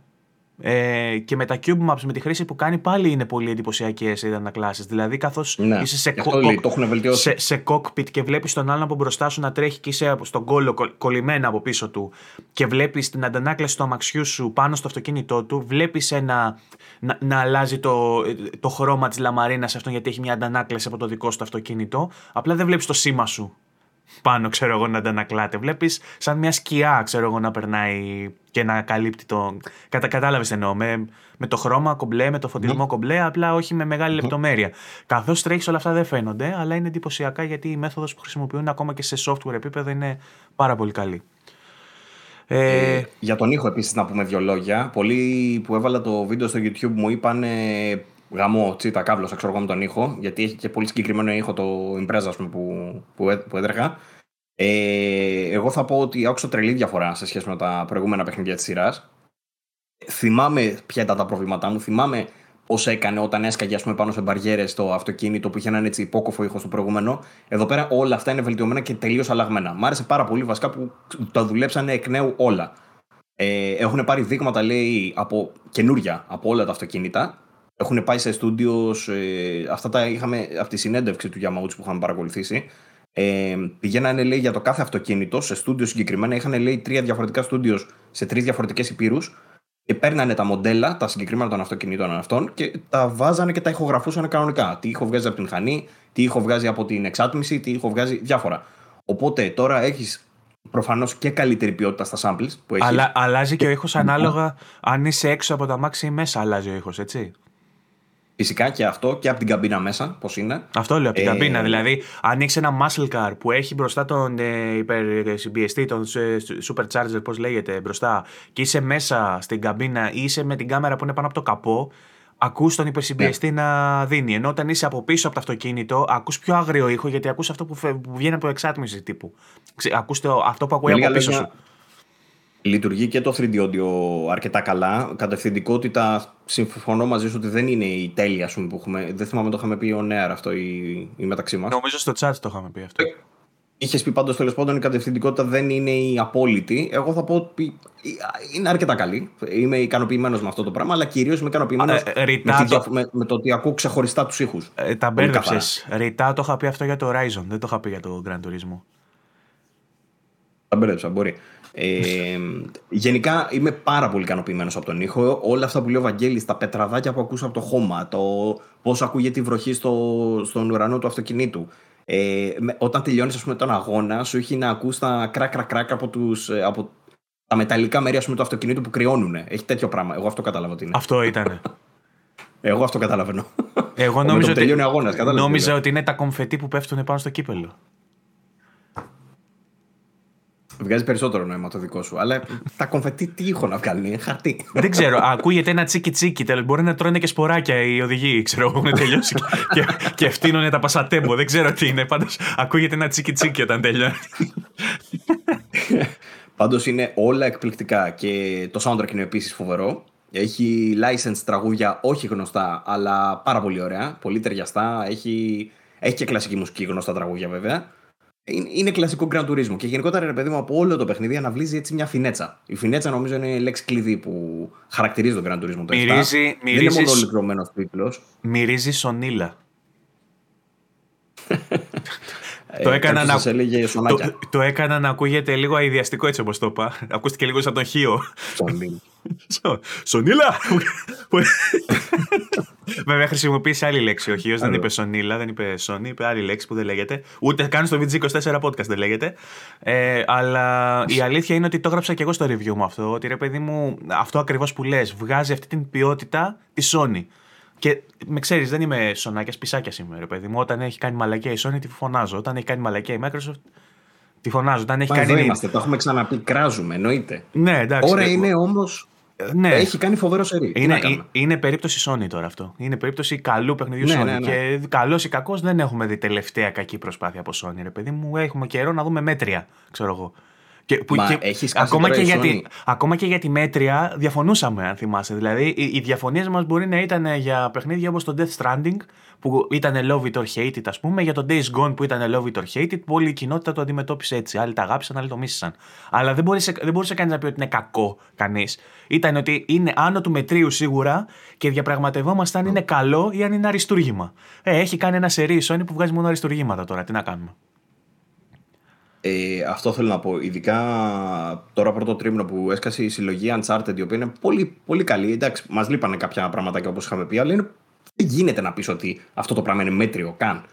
Ε, με τα Uncharted. Και μετά βγάζει καπάκια Horizon και Grand Turismo. Το πρώτο τρίμηνο, τρόμηνο, το πρώτο τρίμηνο του 22 για τη Sony. Ε, ό, όχι μόνο για τη Sony βασικά. θα τα πούμε και αυτά. Το πρώτο τρίμηνο πάντως του 22 για τη Sony συγκεκριμένα είναι εκπληκτικό.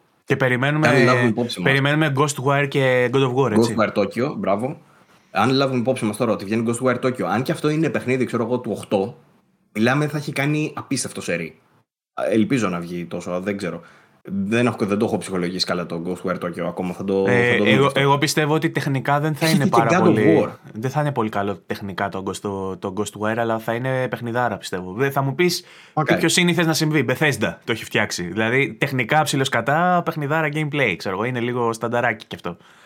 αλλά... Bethesda. Ε, τι πιο σύνηθες λοιπόν, ε, έρχεται και God of War στη, στο υπόλοιπο της χρονιάς. Μιλάμε αν σκάσουν όλα και σκάσουν όλα όπως πρέπει ε, θα έχουμε μία χρονιά από τη Sony, ε, χρονιά ναυαρχίδα θα τη χαρακτήριζα.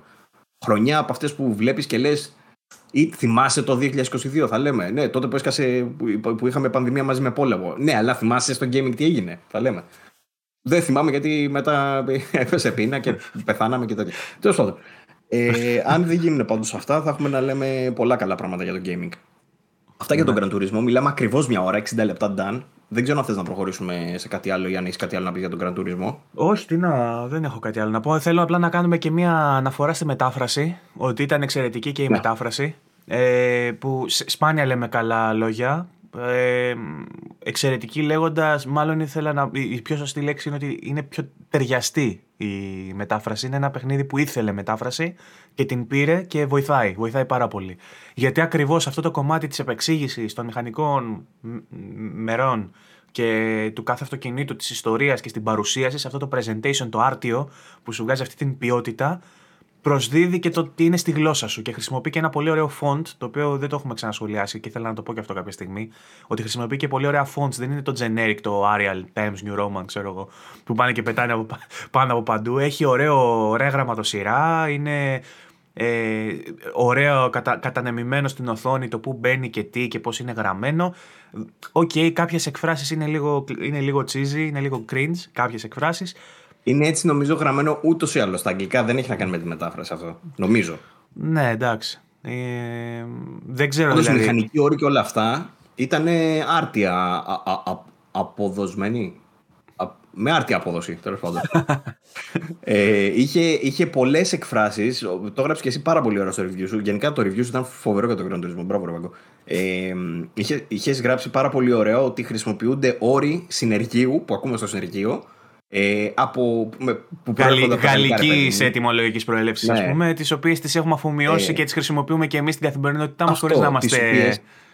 στα αγγλικά δεν τις γνωρίζουμε. Δεν, είμαστε, δεν τις έχουμε, ρε παιδί μου, καθημερινά να τις ακούμε, αλλά είναι πιο πιθανό να τις έχεις ακούσει στα ελληνικά από κάπου. Οπότε ναι. είναι ε, πολύ πιο χρήσιμο αυτή τη φορά το ότι έχεις ελληνικά. Γιατί καταλαβαίνεις σίγουρα καλύτερα σε σχέση με το να έχεις ε, σκέτα αγγλικά. Ήταν πολύ πιο χρήσιμο στον Grand Turismo από τις άλλες περιπτώσεις. Εγώ θα πω ότι είδαμε και κάποια λαφάκια στην αρχή τουλάχιστον στην εισαγωγή, τα οποία τα, τα αναφέραμε, δηλαδή τα συζητάγαμε και μεταξύ μας. Αρκετά λάθη, αρκετά είχε, ξέρω εγώ, και με ε, ε, τύπου, είχε είχες στις επιλογές δύο εγγραφές ίδιες, ρε παιδί μου, που σου έλεγαν ότι κάνει κάτι διαφορετικό ναι. και είχε δύο φορές να επιλέξει το ίδιο πράγμα που έκανε κάτι διαφορετικό. Συγκεκριμένα έχει μια επιλογή για το αν θα σου φαίνονται τα ονόματα των οδηγών ή του μοντέλου των αυτοκινήτων στη λίστα με τους αντιπάλους και είχε το ίδιο ότι και καλά να φαίνονται τα ονόματα των οδηγών και από κάτω να φαίνονται τα ονόματα των οδηγών. Και το ένα ήταν για τα ονόματα των οδηγών και το άλλο για τα μοντέλα, αλλά έγραφε το ίδιο πράγμα. Αυτό είναι λάθο. Ναι. Είναι λάθος ε, προγραμματιστικό του τύπου ε, κάποιος στο κελί της αντιστοίχησης που έπρεπε να πάει να γράψει τη μετάφραση έγραψε το ίδιο πράγμα ή αυτός που πήγε μετά να κάνει την αντιστοίχηση χρησιμοποίησε το ίδιο κελί δύο φορές. Είναι προγραμματιστικό αυτό. Είχε, αυτό. όταν κάποιος θα, το δει, όταν κάποιος θα το δει αυτό, στο πρώτο μεγάλο update που θα πάρει, που θα φοράει και τη μετάφραση, αν πάρει, γιατί έχουμε δει και παιχνίδια που δεν έχουν βελτιωθεί μεταφράσεις με τον καιρό. Αν κάποιος το δει και αποφασίσει να πάει να κάνει ένα proofing, να φτιάξει τις μικροατέλειες, θα φτιαχτεί στο πρώτο μεγάλο update. Οπότε εγώ θεώρησα ότι δεν αξίζει να αναφερθούμε εκτενώς σε αυτό ως πρόβλημα. Γιατί η γενικότερη ναι. εικόνα, το campaign δηλαδή και η όλη φάση με το καφέ, ε, μου άρεσε πάρα πολύ που το έζησα στα ελληνικά. Είναι το πρώτο παιχνίδι που ναι. χάρηκα που το έχω στη γλώσσα μου αυτό το παιχνίδι, ρε παιδί μου. Εγώ χάρηκα γιατί μπήκα, σου λέω και διάβαζα για το κάθε αυτοκίνητο ρε παιδί μου μετά στα ελληνικά και δεν το ψαλάθη εκεί πέρα. Μου κάνει εντύπωση γιατί τα περισσότερα κείμενα που διάβασα ήταν εκεί. Και δεν ναι, είδα ναι. λάθη. Και είδα στα μενού τα βασικά εργαμότα στην αρχή. Και λέω ναι, κρίμα, ναι. γιατί είναι η πρώτη εικόνα. Ναι, ναι. Και έχει γίνει Εντάξει, φοβερή δουλειά από πίσω, ας πούμε. Ε, λίγο με τα pronouns υπάρχει πρόβλημα, αλλά αυτό υπάρχει και στην κανονική ζωή πλέον. Με το he, Έχουμε πρόβλημα με τα pronounces, ναι, στα ελληνικά. Επειδή στα ελληνικά τα ξεχωρίζουμε. Ναι, στα αγγλικά αυτό προφανώς δεν υπάρχει. Είναι εκ των πραγμάτων η γλώσσα δηλαδή υπάρχει αυτό το πρόβλημα. Λέει, ξέρω εγώ, η Toyota η Supra. Ξέρω εγώ, αντί να λέει το Toyota το Supra που λέμε εμείς, χωρίς να σημαίνει ότι αυτό που λέμε εμείς είναι σωστό. Έτσι, Κανείς δεν λέει, η Supra λέω. Λες η Supra, λες εσύ, δεν λες το Supra. Εγώ Supra λέω. Εγώ πάντα η Supra λέω. Από τον αδερφό μου το έχω μάθει από μικρός. Μήπως θέλεις... και το βλέπαμε. Μήπως επειδή ήταν η Σούφρα και σου έκανε έτσι το η Σούπρα. Γιατί... Για... γιατί εγώ έλεγα το Toyota, το Σούπρα, ξέρω εγώ. Δεν έλεγα την Toyota, την Σούπρα. Νομίζω. Τι να σου τώρα, πολλά από αυτά μπορεί να τα γράφανε και στα περιοδικά. Το ότι καθόμαστε και συζητάμε για τέτοιες λεπτομέρειες όμως δείχνει ότι δεν, είναι, δεν τίθεται θέμα κακής μετάφρασης. Είναι και λίγο. Μπορεί, μπορεί και ο τύπος που έκανε τη μετάφραση να έκανε παρέα με τον αδερφό σου και με σένα, να πηγαίνετε μαζί στις εκθέσεις και να λέγατε το, η Toyota η Supra. Και να πήγε μετά αυτός να κάνει μετάφραση και να πει η Supra. Εντάξει. Θα πεις, ας πούμε, το Ferrari. Δεν θα πεις το Ferrari. Όχι. Ferrari. Πρόσεξες όμως αν χρησιμοποιεί σωστά pronouns για όλα; Λέει, ας πούμε, η Ferrari ή λέει. Όχι, όχι, έχεις δίκιο σε αυτό. Έχεις δίκιο σε αυτό. Ε, και σε πολλές περιπτώσεις έχει και μάλιστα χρησιμοποιεί αυτό που λες του Toyota του Supra. Δεν λέει του Toyota Supra.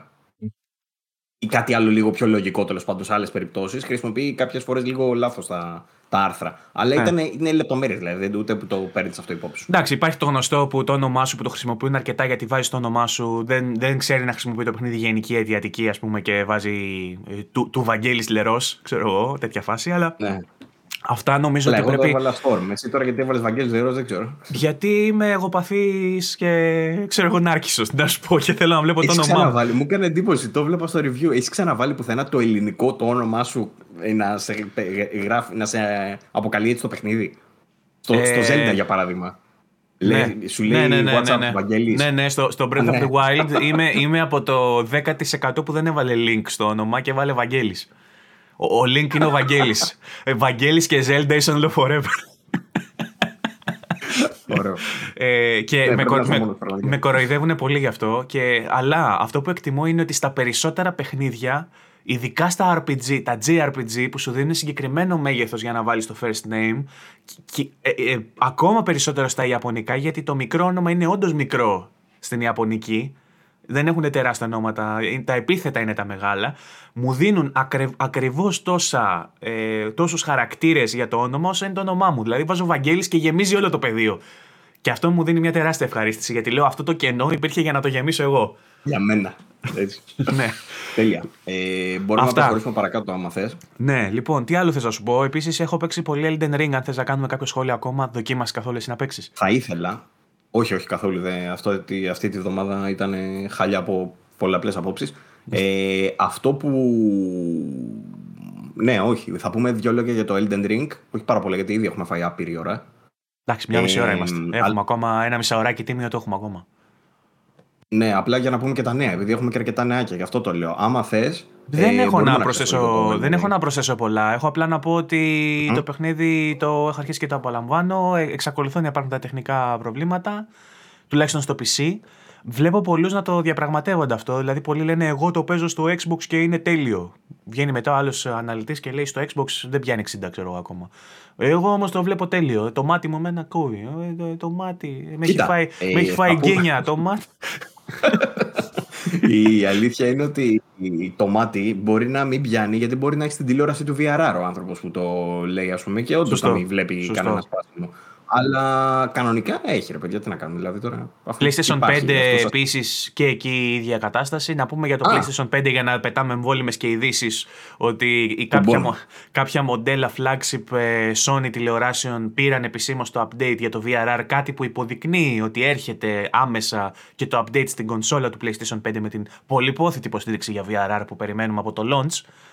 Ε, ήθελες να προσθέσεις και κάτι άλλο ή αυτή είναι η είδηση; Αυτό ακριβώς. Μια χαρά, είδε, σε προλαβαίνω. Προτρέχω. Χωρίς χωρίς, χωρίς καλέτα, χωρίς τίποτα. Γράφεται εκπομπή μόνη της από πίσω. Με AI γράφεται.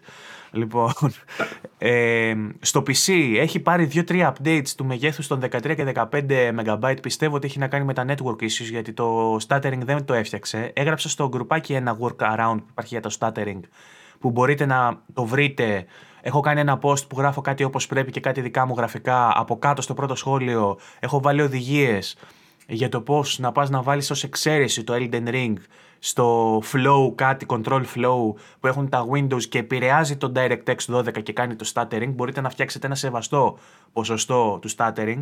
Ο Μπατάλια στο Twitter λέει ότι στην ανάλυση που κάνει μέχρι στιγμής για την έκδοση του PC, κάθε 20 με 30 δευτερόλεπτα έχει stuttering. Εγώ με αυτό το workaround ναι. που έχω κάνει, έχω stutters μία φορά στα 5-6 λεπτά, ας πούμε. Οπότε έχει φτιάξει πάρα πολύ την κατάσταση κυκλοφορούν στα μοντάδικα ε, κάποια mods που είναι με sweet effects και φτιάχνουν πάρα πολύ το παιχνίδι, αλλά το κάνουν λίγο πιο βαρύ. Είδα μια πτώση αρχικά της τάξης του 5-10%, δηλαδή ξεκαρφώθηκε το 60 σε μένα. Οπότε είναι λίγο βαρύ, αλλά αυτό υπάρχει ένα συγκεκριμένο mod το οποίο βάζει ψεύτο HDR, αν έχεις SDR οθόνη, βάζει FXAA και βάζει και μια μέθοδο sharpening που το κάνει το παιχνίδι πολύ πιο καθαρό, πολύ πιο όμορφο. Ε, οπότε ψαχτείτε στο Nexus που έχει τα mods. Ε, αυτό όσον αφορά τα τεχνικά. Ε, έχω κάποιο stuttering και κυρίως το έχω στα μεγάλα boss, το οποίο μου τη δίνει πάρα πολύ, γιατί γίνονται εκεί που... Για πες. Όχι, ξέρεις τι, επειδή στο προηγούμενο μιλήσαμε πάρα πολύ για το stuttering, δηλαδή μας ξα... ξανάκουσα μετά και η αλήθεια είναι δεν είναι αυτή η συνολική εικόνα που έχουμε από το παιχνίδι, ε, υπήρχε πάθος, θα ήθελα αυτή τη φορά να εστιάσουμε λίγο περισσότερο στην εμπειρία σου αυτή καθ' αυτή με το παιχνίδι. Ναι, ρε, αλλά μιλούσα τόση ώρα και στο προηγούμενο. Μην μας αδίκεις κι εσύ. Μιλούσαμε τόση ώρα στο προηγούμενο και λέγαμε για το gameplay. Δεν, είπαμε, πώς... πάρα πολλά για τα... δεν είπαμε πάρα πολλά για το gameplay. Απλά μιλήσαμε, απλά μιλήσαμε πολύ ώρα για τα τεχνικά. Αλλά δεν είναι ότι δεν αναφερθήκαμε και στα θετικά του παιχνιδιού. Εγώ είπα για το gameplay πόσα καλά. Έχω παίξει λοιπόν γύρω στις 30 ώρες τώρα, 20 φεύγα ώρες. Ε, έχω βρει ένα exploit το οποίο με έχει βοηθήσει και τον έχω κάνει ήδη overpowered τον ε, χαρακτήρα μου. Ε, για την ακρίβεια όποιος θέλει να το, όποιος θέλει το κάνει αυτό. Έχει έναν δράκο ε, σε ένα fort στην κόκκινη περιοχή, ο οποίος είναι ψόφιος κάτω, είναι σχεδόν πεθαμένος αλλά όχι ψόφιος, έναν τεράστιο δράκο, τον οποίο μπορείς να πας από πίσω χωρίς να σε δουν οι υπόλοιποι δράκοι και να τον σκοτώσεις και δίνει 50.000 XP. Όποιος θέλει το κάνει. Άμα δεν θέλετε να το σπάσετε το παιχνίδι και θέλετε να παίζετε σωστά, μην το κάνετε. Αν έχετε κουραστεί να σας κόβουν τον κόλλο, πάτε σκοτώνετε τον δράκο και παίρνετε συνοπτικά 5-6 μπορεί και παραπάνω level. Ανάλογα σε τι επίπεδο θα πάτε να τον σκοτώσετε. Έκανα αυτό. Είναι overpowered ο χαρακτήρας μου πλέον. Τους κόβω όλους σαν βούτυρο. Οπότε ε, του, τουλάχιστον τα minions ε, δυσκολεύομαι μόνο στα πιο μεγάλα boss που, είναι, που θέλουν και ένα skill έτσι για να τα ε, νικήσεις. Έχω αφιερώσει πάρα πολύ χρόνο στην εξερεύνηση. Περνάω πάρα πολύ ωραία. Ε, Έχοντας φτιάξει και τα ψιλοφτιάξει και τα τεχνικά, δεν με ενοχλεί τόσο, οπότε δεν μπορώ να μιλάω πια τόσο για τα τεχνικά ότι είναι απαράδεκτο. Ε, μπορώ να δω πλέον πιο καθαρά το παιχνίδι. Ε, περνάω πάρα πολύ καλά. Ε, μου αρέσει η εξερεύνηση και είπα και στο προηγούμενο ότι τελικά είναι εύκολο το παιχνίδι. Εγώ θεωρώ ότι είναι εύκολο. Πλέον μπορώ να πω ότι είναι εύκολο το Elden Ring. Ε, Κυρίως γιατί έχει. Πόσα, πα... πόσα bosses έχεις περάσει όμως για να το λες αυτό, δηλαδή. Έχω... Θέλω να πω, έχεις δει τουλάχιστον τα μισά; Ε, αν ε, συμπεριλάβουμε και τα mini boss που έχεις στις περιοχές, δηλαδή δεν λέμε τώρα μόνο για τα παιδιά της Μαρίκας που είναι ο Γκόντρικ. Έχω περάσει τον Γκόντρικ. Ε, έχω περάσει τον φύλακα της πύλης που έχει πριν που όλοι δυσκολευόντουσαν σε αυτόν και έλεγαν πω πω τι δύσκολος. Δηλαδή, έχω περάσει το πρώτο boss, το μεγάλο που είναι στην πύλη, αμέσως μετά τον Γκόντρικ στο κάστρο και τώρα είμαι στο Academy που έχει μετά ένα κάστρο που είναι στη μέση του παιχνιδιού, στη μέση του χάρτη. Μήπως ε, αν φύγεις παρακάτω σου κόψουν τον κόλλο, οπότε γίνει όχι, πάρα ε, πολύ πιο δύσκολος. Παρακάτω έχει και άλλα boss, δηλαδή σε κάθε άκρη του χάρτη έχει ένα mini boss, το οποίο περνάς από την πύλη με την ομίχλη, περνάς μέσα και πολεμάς. Και αυτά bosses είναι, απλά δεν είναι story, main story bosses. Έχω περάσει 5-6 τέτοια. Τα οποία στο καθένα όλα αυτά που σου λέω δεν τα έκανα overpowered. Το overpowered έγινα σήμερα το βράδυ που παίζα μέχρι τις 6.30. Τα πέρασα όλα χωρίς να είμαι overpowered. Τώρα έγινε overpowered. Ε, με δυσκόλεψαν. Παίζει να χάσει το καθένα και 5 και 10 φορές για παράδειγμα. Το, οπότε όταν λέω ότι είναι εύκολο το παιχνίδι, δεν εννοώ ότι είναι σκουπίδι και ότι το, το περνάς το ίδιο εύκολα που περνάς ένα παιχνίδι της Ubisoft ή ένα παιχνίδι της Activision πλην του Sekiro. Ε, είναι δύσκολο. Θέλει ένα skill που το οποίο είναι επίκτητο ε, και είναι πολύ συνδεδεμένο με το level σου, το οποίο ακόμα και αν δεν κάνεις το exploit που σου είπα, μπορείς να πας να φαρμάρεις και αυτό είναι το μεγάλο καλό και το μεγάλο, ο, ο, ο μέγιστος παράγοντας ευκολίας που μπαίνει τώρα. Ότι έχει πάρα πολύ κοντά τα checkpoints το ένα στο άλλο. Έχει checkpoint έξω από το σημείο που μπορεί να χάνεις, γιατί είναι τόσο κοντά το ένα στο άλλο. Οπότε, αν χάσεις κάπου, μπορείς να γυρίσεις, να τρέξεις, να πάρεις τις ψυχές σου πίσω, να φύγεις λίγο μακριά από τον εχθρό, να κάνεις teleport σε ένα άλλο σημείο που έχει για farming να κάνεις farming, να ανεβάσεις level, να γυρίσεις τον εχθρό και να είσαι πιο δυνατός. Ξανά χασε, ξανά το ίδιο. Φεύγεις, πας αλλού, φαρμάρεις, γυρνάς. Ε, αυτό το open world το σώζει γιατί σε παλιότερα Souls games, όταν έμπαινες σε μια περιοχή, δεν είχες την ίδια ευκαιρία να γυρίσεις σε προηγούμενη. Ήσουν αψιλοκλεισμένος εκεί που ήσουν, ας πούμε. Γιατί οι προηγούμενες περιοχές ήταν λίγο obsolete.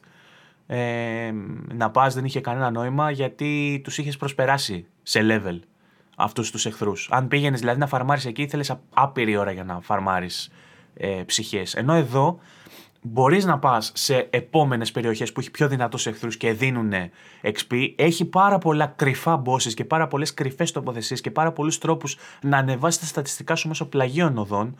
Που αυτό υπήρχε και στα προηγούμενα Souls, αλλά ακριβώς επειδή δεν είχε αυτό το open world και δεν ήταν τόσο φιλόξενο στην εξερεύνηση, δεν θα καθόσουν να ασχοληθείς και δεν θα τα βρίσκε. Θα έπρεπε να βρεις έναν φίλο. Έχει φιλόξενη λες εξερεύνηση. Ναι, έχει πολύ πιο φιλόξενη εξερεύνηση γιατί μπορεί να χάσεις πάνω στην εξερεύνηση και να σε γυρίσει ε, δύο λεπτά πίσω. Κοντά. Ναι, δύο λεπτά πίσω. Ενώ το άλλο μπορεί να σε για δέκα λεπτά πίσω, ένα τέταρτο πίσω.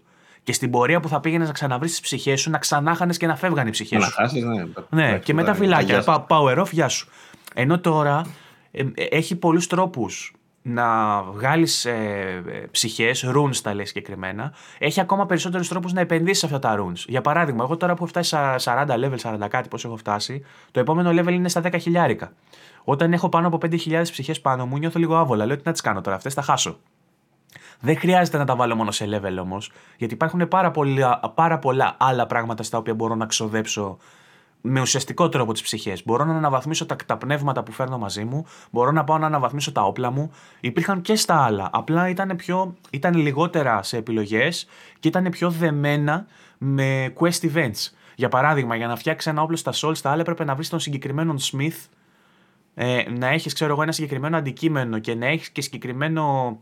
Πολύ συγκεκριμένα πράγματα τέλος πάντων για να, για να ανοίξεις αυτή την οδό της αναβάθμισης αυτού του όπλου. Ενώ τώρα έχεις τρόπο να αναβαθμίσεις πριν βρεις τον Smith. Έχεις τρόπο να κάνεις fast travel στον Smith. Σε ένα safe zone εντωμεταξύ που είναι όλα μαζεμένα, νοικοκυρεμένα. Όλοι όσοι σε αναβαθμίζουν βρίσκονται σε ένα κεντρικό hub, σε ένα headquarter, ας πούμε, όλοι μαζί. Quality of life. Δηλαδή αυτό που λέμε για quality of life που λείπει. Ε, λείπει το βασικό του journal για παράδειγμα, όμως δεν, λείπει το, δεν λείπουν άλλα πράγματα όπως το να έχεις ένα hub στο οποίο μπορείς να πας κεντρικά και να διαχειριστείς πράγματα. Στα προηγούμενα Souls είχε αυτά τα rifts που πήγαινες και έκανες ξέρω εγώ την αναβάθμιση του level σου, όμως δεν ήταν όλοι εκεί ε, την ίδια στιγμή τόσο, τόσο κοντά στο παιχνίδι στην αρχή του και τόσο άμεσα προσβάσιμη. Ήταν λίγο πιο, μπερδε, ήταν λίγο πιο μπέρδεμα. Έπρεπε να πας να ολοκληρώσεις το τάδε quest για να φέρεις έναν χαρακτήρα πίσω στα headquarters. Αυτός ήθελε κάποια items για να σε αναβαθμίσει.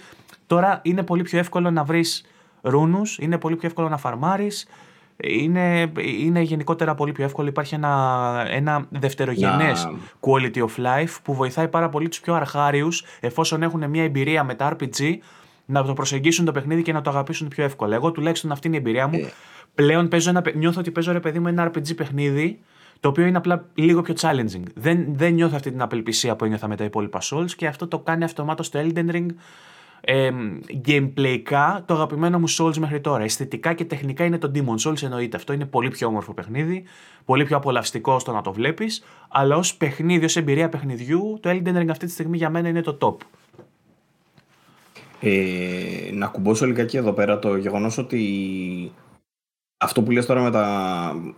έχουμε δει πολλές, πολλά ίδια σημεία με τα Zelda. Δηλαδή κάναμε και τη σύγκριση αυτή και την προηγούμενη φορά. Και με ναι. την εξερεύνηση και με τα waypoints και με τον τρόπο που σε αφήνει ελεύθερο στον κόσμο και μπορείς να πας οπουδήποτε χωρίς να σου λέει πολλά πράγματα. Ε, σε αυτά τα πράγματα μοιάζει με το Zelda. Σε αυτό το σημείο θέλω να πω εγώ ότι στην προηγούμενη εκπομπή, γιατί φάγα κράξιμο εννοείται, το περίμενα βέβαια. Ε, έκανα ένα σχόλιο για το Zelda. Έχω αναφερθεί σε παλιότερα επεισόδια πιο εκτενώς για το Zelda, άμα θέλετε να ακούσετε τη γνώμη μου. Αλλά σίγουρα σε καμία περίπτωση δεν έχω πει ότι ε, δεν είναι κλασικός. Μπορούμε να κάνουμε κάτι με τα χάρτινα καλαμάκια. Με συγχωρείτε που σε διακόπτω. Μπορούμε να κάνουμε κάτι. χτες αυτό το έπαθα χτες αυτό και μου ήρθε να το πετάξω από μπαλκόνι. Τι κατάντια είναι αυτή με τα χάρτινα καλαμάκια; Τώρα δεν μπορώ να πιω τον, τον καφέ μου, είναι να μην σου πω σαν τι είναι αυτό το πράγμα. Κοίτα, εμένα που στέκεται όμως, ε, καλό. Πλαστικό ε, πληρώνω 10 λεπτά επιπλέον γι' αυτό και, το, και τα χαίρομαι και τα 10 λεπτά. Υπάρχει μαγαζί που χρεώνει για πλαστικό καλαμάκι παραπάνω. Έχεις μέσω eFood ε, τα μαγαζιά τα οποία έχουν διατηρήσει τα πλαστικά καλαμάκια κτλ. Σου λέει πληρώνεις τέλος ε, περιβαλλοντικής Να πούμε, να πούμε για τους Αθ, για τους Αθηναίους να πούμε ότι δεν μιλάμε για σουβλάκια τώρα πλαστικά. Εννοούμε τα καλαμάκια που τον καφέ. Ε, ναι, ε, τέλος πάντων. Οπότε, ε... Για να κλείσω λιγάκι, αυτό για το Zelda ήθελα να πω ότι συγγνώμη για όσους θύχτηκαν. Δεν είναι αυτή όμως η πλήρης ε, άποψή μου για το Zelda. Ενδεχομένως να κάνουμε στο μέλλον κάποια άλλη πιο βαριά κουβέντα. Ενδεχομένως να βγει το Zelda το 2. Το Εσύ, την, την έχουμε ε... κάνει αυτή την κουβέντα και μόνοι μας. Έχουμε φέρει εδώ πέρα και, ασημάκι, και ασημάκι και μουστάκι και την έχουμε κάνει αυτή την κουβέντα για τον Breath of the Wild. Ξέρω, και... απλά σε κάθε, σε κάθε επεισόδιο μας ακούνε και μεμονωμένα ρε παιδί και δεν ξέρουν τι άλλο έχουμε πει στο παρελθόν. Οπότε δεν μας ξέρουν. Σου λέει, Α, μιλάει ο άσχετος. Εντάξει, μπορεί να είμαι άσχετος ρε παιδί μου, αλλά κουβαλάμε και 30 χρόνια ρε παιδί μου... στο gaming. Οπότε Εντάξει, ας, το, ας, το, ας το κουβεντιάσουμε τουλάχιστον. Α την πήρα στην άκρη λίγο τώρα να σου πω ότι δεν, δεν είναι Προτού το. Προτού με πεις άσχετο, έλα να το κουβεντιάσουμε. Αυτό θέλω να πω. Γιατί δεν είπα μια ατάκα και ο άλλος σε παίρνει και σε κρίνει μετά από αυτή την ατάκα. Ακόμα δεν και μετά από εκτενή κουβέντα όμως που έχουμε κάνει στα προηγούμενα επεισόδια που μπορεί ο άλλος, αν θέλει να πάει να τη βρει αυτή την εκπομπή, υπάρχει στο YouTube να τη βρει που μιλάμε για Nintendo. Με το Bite Me είναι αυτή που έχουμε φέρει ασημάκι και μουστάκι. Σε κάποια πόλη τέλος πάντων ε, γιατί έχουν έρθει και πολλές φορές. Ε, ε, έχεις καταλήξει στο ότι ναι μεν έχει κάνει, έχει κάνει σοβαρά πράγματα το Breath of the Wild ας πούμε και είναι σημαντικό παιχνίδι, όμως αδίκως βρίσκεται εκεί Ναι, που ναι, ναι. βρίσκεται. Αυτή είναι η άποψή σου. Ε, βέβαια. δηλαδή, μπορεί, Ακριβώς. μπορεί, μπορεί να θες να το κάνεις λίγο sugarcoat, αλλά stand by it. Δηλαδή, ε, στήριξε και λίγο Όχι, και τη όχι, θέση δεν σου. το αρνούμε, ρε. Δηλαδή, Φυσικά όπως, και δεν το αρνούμε. όπως, όπως εγώ Δεν έχω πάει, ήθελα να πυροδοτήσω ξανά όμως αυτό. Τώρα Όπως μου το εγώ χαλάς. έχω πάει και Την έχω μπάλα. βάλει καλό βαθμό στο God of War για παράδειγμα και έχω εκτιμήσει ότι ναι, κάνει κάποια πράγματα πολύ καλά. ε, Στηρίζω ακόμα ότι το θεωρώ υπερεκτιμημένο το God of War και τσακωνόμαστε κάθε φορά όταν θα σου λέω για τον God of War. Βεβαίως, Ότι... και ας συνεχίσουμε, Ευαγγέλη μου. Μπράβο. Με τον ίδιο τρόπο και εσύ μπορείς στη δική σου την υπόλοιψη το Breath of the Wild να έχει υπερεκτιμηθεί και να είναι πολύ ψηλότερα βαθμολογικά τουλάχιστον από αυτό που του αξίζει. Όμως αναγνωρίζεις και εσύ θέλουμε να ξεκαθαρίσουμε την επιρροή του Breath of the Wild στο σύγχρονο gaming και Ακριβώς. πως πολλά παιχνίδια έχουν Γιατί; αντλήσει από εκεί. Πολλές φορές κάνουμε μια κουβέντα εδώ πέρα. Αυτές είναι οι γνώμες του Παύλου και του Βαγγέλη. Όταν αφορά σε reviews, σε, αντικειμενι... σε όσο γίνεται αντικειμενική άποψη τέλος πάντων, ε, που εκπροσωπεί το site, δεν θα μας δείτε να κάνουμε τέτοιες μπουρδες. Ζυγίζουμε τα μεν, ζυγίζουμε τα δε και βγαίνει ένα, ένα απόρισμα λίγο πιο καλά υπολογισμένο για να το θέσω έτσι. Μπορείτε να μας έχετε εμπιστοσύνη αυτό. Σίγουρα γράφουμε πάρα πολλά χρόνια και μας έχετε δει και στο παρελθόν τι κάνουμε ως προς αυτό. Δεν θα έβγαινα ποτέ Ούτε θα άφηνα το Βαγγέλη να βγει να πει ότι το, το God of War είναι του 5 επειδή δεν του αρέσει εκείνου. Ούτε εγώ θα βγαίνα να πω ποτέ ότι το Zelda είναι ε, για, για, για 7 που βγαίνω και λέω ότι για προσωπικό γούστο είναι για τόσο, δεν είναι για παραπάνω. Και ναι, μπορώ να κατανοήσω πολλά πράγματα όπως αυτά που λένε ότι δε- τι έχει προσφέρει στη βιομηχανία. Κάποια τα κοροϊδεύω λίγο γιατί α, είναι υπερβολικά. Κάποια άλλα τα κατανοώ και το σέβομαι. Όταν ο άλλος όμως μου λέει ότι είσαι άσχετος, θα του απαντήσω κι εγώ ότι το Far Cry έκανε αυτό που κάνει το Zelda πριν από τόσα χρόνια. Ελάτε να το συζητήσουμε, αυτό θέλω να πω. Όταν έρχεσαι να το συζητήσουμε, μπορεί να γίνει ένας διάλογος. Όταν λες τον άλλον, τον εκμη, του εκμηδενείς την κουβέντα και του λες άσχετος, είσαι μικρός, είσαι. Ο, ο, κάθε φορά που ακούω τέτοιο διάλογο μου έρχεται μετός. Δηλαδή, έχω γνωρίσει άτομα με τα οποία δεν μπορώ να κάνω κουβέντα επειδή ακριβώς η αντιπαράθεσή τους είναι τέτοιου τύπου. Δηλαδή, ακόμα και ο άλλος ρε παιδί μου, όντως τώρα να ξεκίνησε να παίζει και να πάω να του πω εγώ, έλα, δεν ξέρεις τώρα. Δεν μπορώ να κάνω διάλογο έτσι. Δηλαδή, θα μου πει ο άλλος ηλίθιος, απλά και θα έχει και δίκιο. Δεν γίνεται διάλογος έτσι. Δεν μπορείς να πεις στον άλλον είσαι άσχετος, δεν έχεις εμπειρία. Δεν έχεις... Αφήνουμε στην άκρη αυτά, αν θέλουμε να γίνει διάλογος. Εκτός αν ο σκοπός σου είναι απλά να περάσει τη γνώμη σου, οπότε εκεί πέρα εντάξει. Εκεί μιλάμε για άλλο πράγμα. Αυτό ήθελα να πω, το, το κλείνω τώρα και όταν θέλετε να συζητήσουμε ό,τι θέλετε να συζητήσουμε, μπορούμε και στα σχόλια, μπορούμε και σε ε, ε, επερχόμενη εκπομπή. Θα βγάλουμε γραμμές. Σαν το τσουκαλά. Άντε γεια. Μανώ μαζί μιλάω. Θα μπορούσαμε. Ε, με κάποιον το έλεγα με τη εβδομάδα αυτό. Του λέω ναι, έτσι θα σε βγάλουμε, του λέω σε γραμμή. Λοιπόν, ε, κλείνουμε Elden Ring, κλείνουμε την Α, παράσταση μου. ξέρω για ποιον έλεγες θα βγάλεις σε γραμμή γιατί μου τα στείλαν. Μην νομίζω ότι δεν μου τα στείλανε. Μην νομίζω ότι οι συζητήσεις που κάνεις είναι πριβέ. Ξέρω ποιος το είπε αυτό. με κάποιον που συζητούσες για τον Είμαι Batman. σίγουρος. Και κανονίζατε να κάνετε προβοκάτσια, να μου την πέσετε να μου πείτε επειδή έκανα κακή κριτική στον Batman. Α, όχι, δημόσιο ότι υπόθηκε από αυτό, δεν έχω κάτι άλλο. Άμα θες, συζητάμε και για τον Batman το Max τώρα. Μπορούμε να το πιάσουμε λιγάκι, δεν μπορούμε. Άμα θες επιφανειακά και για λίγη ώρα, γιατί θα, σου, θα, θα πεταχτεί κάποιος να σου πει ότι χάνεις το ύφος του site τώρα και λες για ταινίες και λες. Εντάξει, ρε παιδί μου, τον Batman ούτως ή άλλως έχει σχέση. Θα το συσχετήσω με τα Arkham παιχνίδια. Σας κάνει. Τέλος πάντων, ε, ε, ε, λίγο συνοπτικά ε, και χωρίς να, να πάμε στο βαθμό που πήγα στο προσωπικό το post στη σελίδα μου, γιατί έχω βάλει και σήμανση spoiler εκεί. Εδώ δεν θα κάνουμε spoiler. Ε, το, το απόσταγμα είναι ότι πήγαμε και είδαμε και δύο την τε- και- καινούργια ταινία του Batman. Του Παύλου ε, του άρεσε, δεν τον ξετρέλανε. Είπε ότι είναι σε φάση οχτάρι, α- αν είδα καλά στα σχόλιά σου. Ε, εγώ απογοητεύτηκα πλήρως. Ε, Κάπως ε, πάνω σε μια έκρηξη θυμού είπα ότι ίσως να βάζα και 6 και 7. Για το 6 το αποσύρω τώρα που έχω ηρεμήσει, αλλά το 7 νομίζω ότι το. ε, το- Το 7 το στηρίζω. Ε, Γιατί ε, κάνει, ε, παίρνει μια τελείως διαφορετική προσέγγιση στο παιχνίδι, στο, στο, στη, στη- συγγνώμη, στην ταινία. Όμως είναι, πολύ- είναι ό,τι πιο κοντά έχω δει σε παιχνίδι. Ε, Θα ταυτόχρονα, συμφωνήσω. ταυτόχρονα παίρνει τη σκοτεινιά αυτή που έχει στα κόμικ, τη σειρά των κόμικ του Batman, ε, που είναι πιο film noir και detectivικό και το συνδέει με, ένα, με μια artistic προσέγγιση που φέρνει σε Arkham από την αρχή του που βλέπεις κάποια mobs να, φω- να έχουν βαμμένη τη μούρη με τον ίδιο τρόπο αυτό το λευκό που είχαν βαμμένα στο Arkham οι κακοί που βάραγες ε, από την... ΟΚ, Παύλο. Ε, από το πώς, ε, αποτυπώνει το, από το πώς έχουν αποτυπώσει το Gotham κούνησα την κάμερα. Το, το πώς, έχει, αντιμετω- πώς έχει διαχειριστεί το Gotham η ταινία, το πώς έχει διαχειριστεί τον ίδιο τον Batman σ- στα, στα πλάνα που του κάνει και στη, στο, στο πώς τον παίζει ο Pattinson όταν φοράει τη μάσκα τουλάχιστον, γιατί όταν βγάζει τη μάσκα Να σου έχουμε, κάνω ένα. Μμ. Έχει μια τελείως διαφορετική εικόνα, με τη, η οποία εμένα προσωπικά δεν μου αρέσει. Όχι γιατί έχω κάποια εμπάθεια με τον Πάτινσον. Εγώ ο ίδιος όταν μπήκα στην αίθουσα έκανα πώ το ότι έλαβε Πάτινσον εξηλαιό σου, ήσουν τόσο καλός στον φάρο, ίσω ξέρω, έχεις δείξει ότι είσαι ηθοποιάρα. Παίξε καλά και τον Batman. Και όσο φορούσε τη μάσκα, τον έπαιζε πολύ ωραία τον Batman. Bruce Wayne δεν μπορούσε να παίξει καλά, κατά τη γνώμη τη δική μου, γιατί ήταν πολύ. Ήταν λίγο φλούφλιτς, ρε παιδί μου. Αυτό το smokey eyes και το, και το ήμο, ναι, ναι, ήταν ήμο αυτό ακριβώς. Ήταν λίγο έφηβος. Έπαιζε ε, πάρα πολύ με το στυλ και το image του. Δεν μίλαγε πάρα πολύ. Μίλαγε ελάχιστα. Ακόμα και ο Bruce Wayne μίλαγε ελάχιστα. Μπορεί και να μην μίλαγε καθόλου τώρα, το θυμάμαι. Ε, αλλά εγώ δεν μπορώ να πω ότι δεν μου άρεσε ακόμα και έτσι, γιατί στην ουσία συμπλήρωνε. γιατί δεν ήταν ο Bruce Wayne, δεν ήταν σχεδόν καθόλου ε, στην ταινία αυτή μέσα ως Bruce Wayne. Ήταν περισσότερο Batman. Καταρχήν είναι από τις ελάχιστες ταινίες που έχουμε δει Batman σε τόσες πολλές σκηνές. Νομίζω σε κάθε σκηνή σχεδόν εμφανίζει τον Batman. Ναι, το είναι, κακό, είναι το κακό ποιο είναι όμως, ότι είναι επειδή ακριβώς προσπαθεί να γίνει πολύ πιο ρεαλιστική η ταινία, ε, σου έχει ε, πλάνα που στέκεται κλαρίνο. Αυτό το έγραψα και στο status μου. Στέκεται κλαρίνο σχεδόν 20 λεπτά ο Batman με τη στολή του Batman και ακούει πολιτικούς να μιλάνε με μπάτσους για τη διαπλοκή του συστήματος. Και είναι 20 λεπτά έτσι. ΟΚ, okay, καταλαβαίνω, είναι ντετεκτιβικό, είναι film noir κτλ. Αλλά δεν μπορείς να μένει τον άνθρωπο αράχνη να κάθεται στη σκηνή του εγκλήματος έτσι και απλά να κοιτάει ενηγματικά από εδώ και μετά να κοιτάει ενηγματικά από εκεί και να κάνει πλάνο, ξέρω εγώ, πάνω σε ένα στοιχείο με το ρολόι 30 δευτερόλεπτα και εσύ να περιμένεις και να σου έχουν κάνει μια ταινία τρεις ώρες. Δηλαδή, ε, ε, πραγματικά έφτασε, έφτασα τρεις ώρες. αυτό που λες. Πες. Έχει μια σκηνή με ένα κακό που πάει να πυροβολήσει τέλος πάντων και θέλει να σου εντείνει κάπως την, ε, την αγωνία, ρε παιδί μου.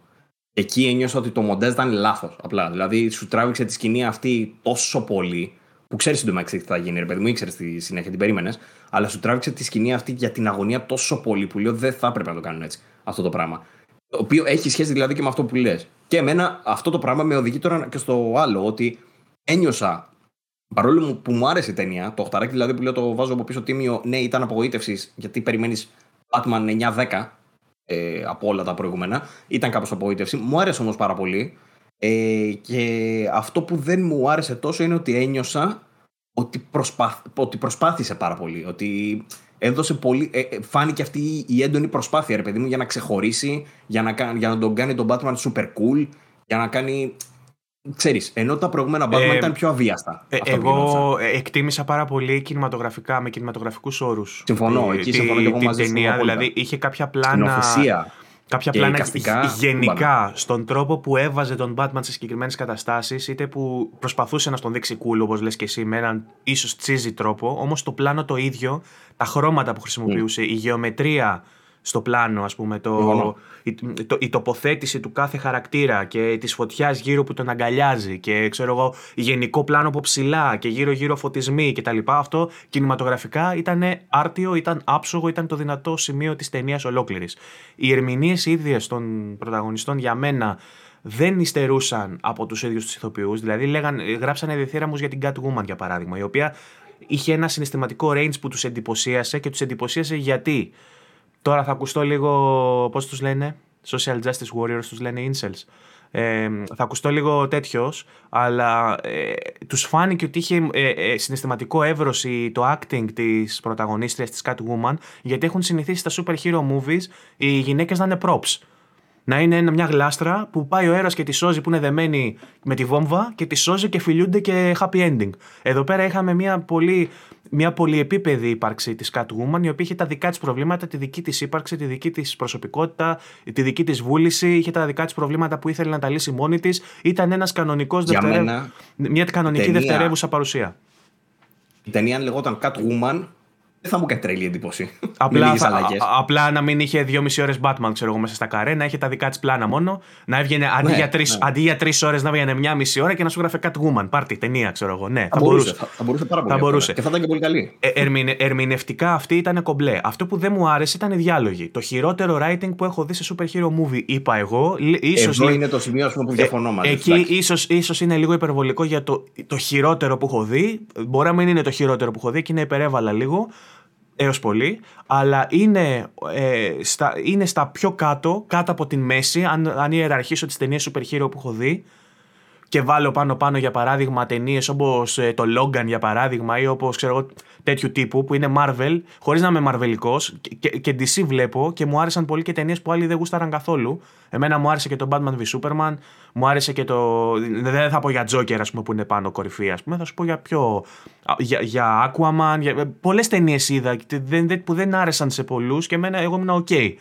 Με το γράψιμο της συγκεκριμένης δεν ήμουν OK, ρε φίλε γιατί είχε πρόβλημα και στο pacing, που είναι σκηνοθετικό πρόβλημα, αλλά επηρεάζει και το κείμενο, γιατί γίνονται ανούσιοι διάλογοι Δηλαδή, έγραψα για παράδειγμα στο status μου ότι έχει μια σκηνή. Ξαναλέω, δεν κάνουμε spoilers, αυτά είναι minor σκηνές, δεν είναι κάτι έχει, σημαντικό. Έχει, ανε, έχει αχρίαστο exposition ναι. σε κάποια σημεία. Αχρίαστο, αχρίαστο, αχρίαστο exposition και μακρύ. Για παράδειγμα, ε, γίνεται ένας φόνος και για να μην κάτσει να σου πει το, την ιστορία, την origin του Batman που έχει χάσει τους γονείς του και πώς τους έχει χάσει, απλά κάθεται και κοιτάει ένα παιδάκι που έχει αυτή τη στιγμή μείνει ορφανό και το πλάνο δεν είναι του τύπου των 5-10 δευτερολέπτων που κοιτάζονται και καταλαβαίνεις, Α, ναι, ο Batman θυμήθηκε ότι κάποτε και αυτός πέρναγε τα ίδια. Είναι 20-31 λεπτό. Πολύ ώρα. Ένα αυτό. και ε, ουσιαστικά κρατάει πολύ ώρα, κάνει αχρίαστο exposition και έχει και μια σκηνή όπως για παράδειγμα αυτή που έγραψα στο status που έκανα στο facebook ότι συναντάει τον Bruce Wayne, η υποψήφια δήμαρχος και του λέει ο πατέρας σου έκανε πολλές δωρεές, είχε βοηθήσει πολύ την, ε, τον Gotham. Εσύ δεν έχεις κάνει τίποτα και κρύβεσαι τόσο καιρό. Αυτό πρέπει να αλλάξει. Και είμαι σε φάση. Ποια είσαι εσύ, Μωρή, ξέρω εγώ. Ήρθες να πεις στον άλλον ότι ο πατέρας σου βοηθούσε και εσύ δεν βοήθησε. Και κανόνισε να βοηθήσεις κι εσύ. Φιλανθρωπία είναι, Μωρή, τι λες. δηλαδή. Ε, περίμενε, περίμενε. Εδώ, εδώ διαφωνώ μαζί σου από ποια άποψη ότι δεν, δεν μου φάνηκε κακό αυτό. Ήθελε να σου δείξει μέσα σε πολύ λίγο χρόνο το, την εικόνα του Bruce Wayne, ξέρω εγώ. Δηλαδή, κόσμο, δεν έτσι. μπορούσε να ξεκλέψει κάπου 30 δευτερόλεπτα με 1,5 λεπτό από τα γενικά πλάνα που έδειχνε κορνίζες και πατώματα να, να το πάρει από εκεί και να το δώσει στο exposition. Σκέψου την αντίδραση του Πάτινσον. Θυμάσαι τι έκανε εκεί, τίποτα. Νομίζω απλά έφυγε.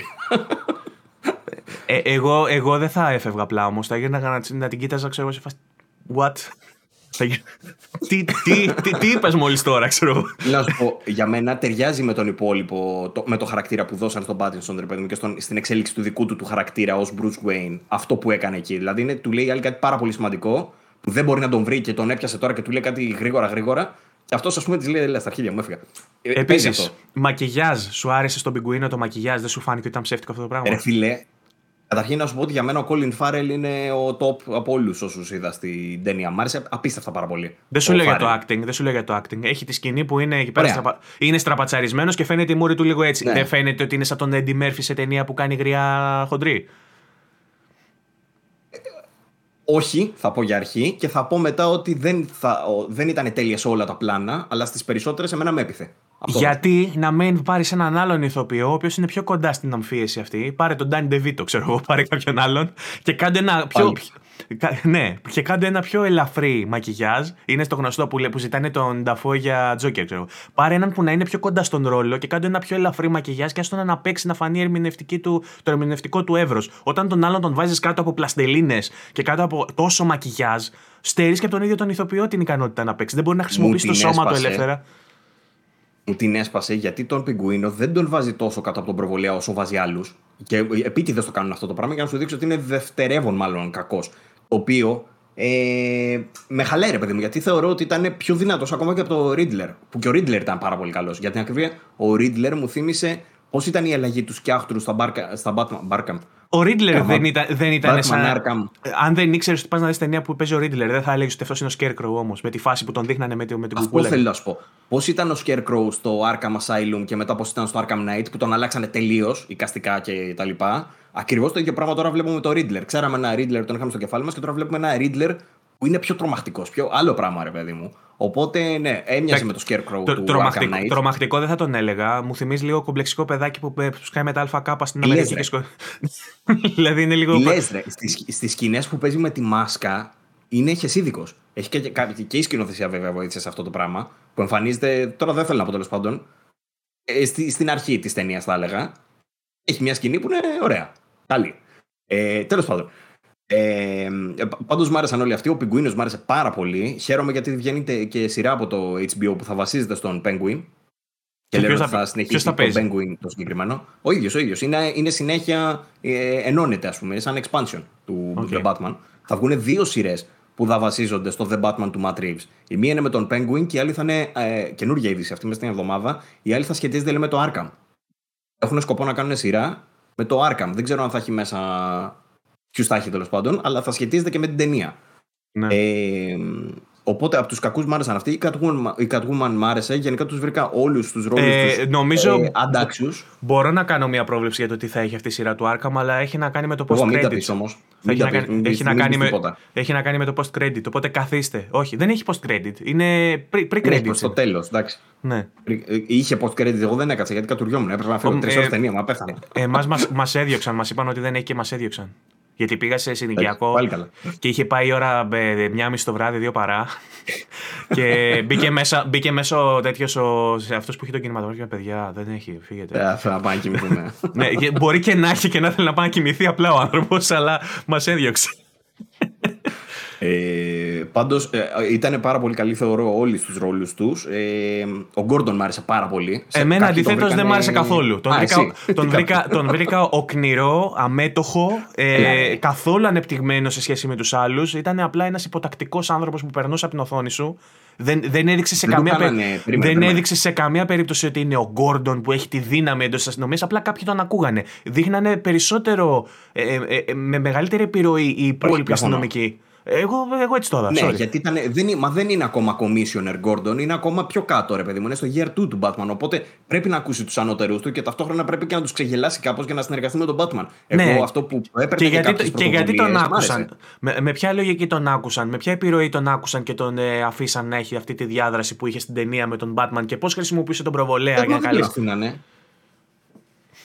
Τι να σου πω τώρα, δεν, το, δεν, το, δεν μας έδειξε τρελή εξέλιξη. Εγώ πάντως εστιάζω πολύ περισσότερο στις υποκριτικέ τους δυνατότητες. Βρισκόμαστε πολύ κοντά στο, στη γραμμή των spoiler, οπότε δεν θα επεκταθώ άλλο στο, ναι, ναι, όχι, στο σεναριακό. Απλά θέλω να σου πω ότι. Εγώ, όμω. Ε, όλοι οι ηθοποιοί για μένα. Όμως, τον έχουμε δει και στο Westworld που ήταν φοβερός και παντού τον έχουμε δει αυτόν, ε, που είναι καταπληκτικός τοπίο. Και θεωρώ ότι τον Gordon τον έκανε και πολύ διαφορετικά από ό,τι έχουμε συνηθίσει.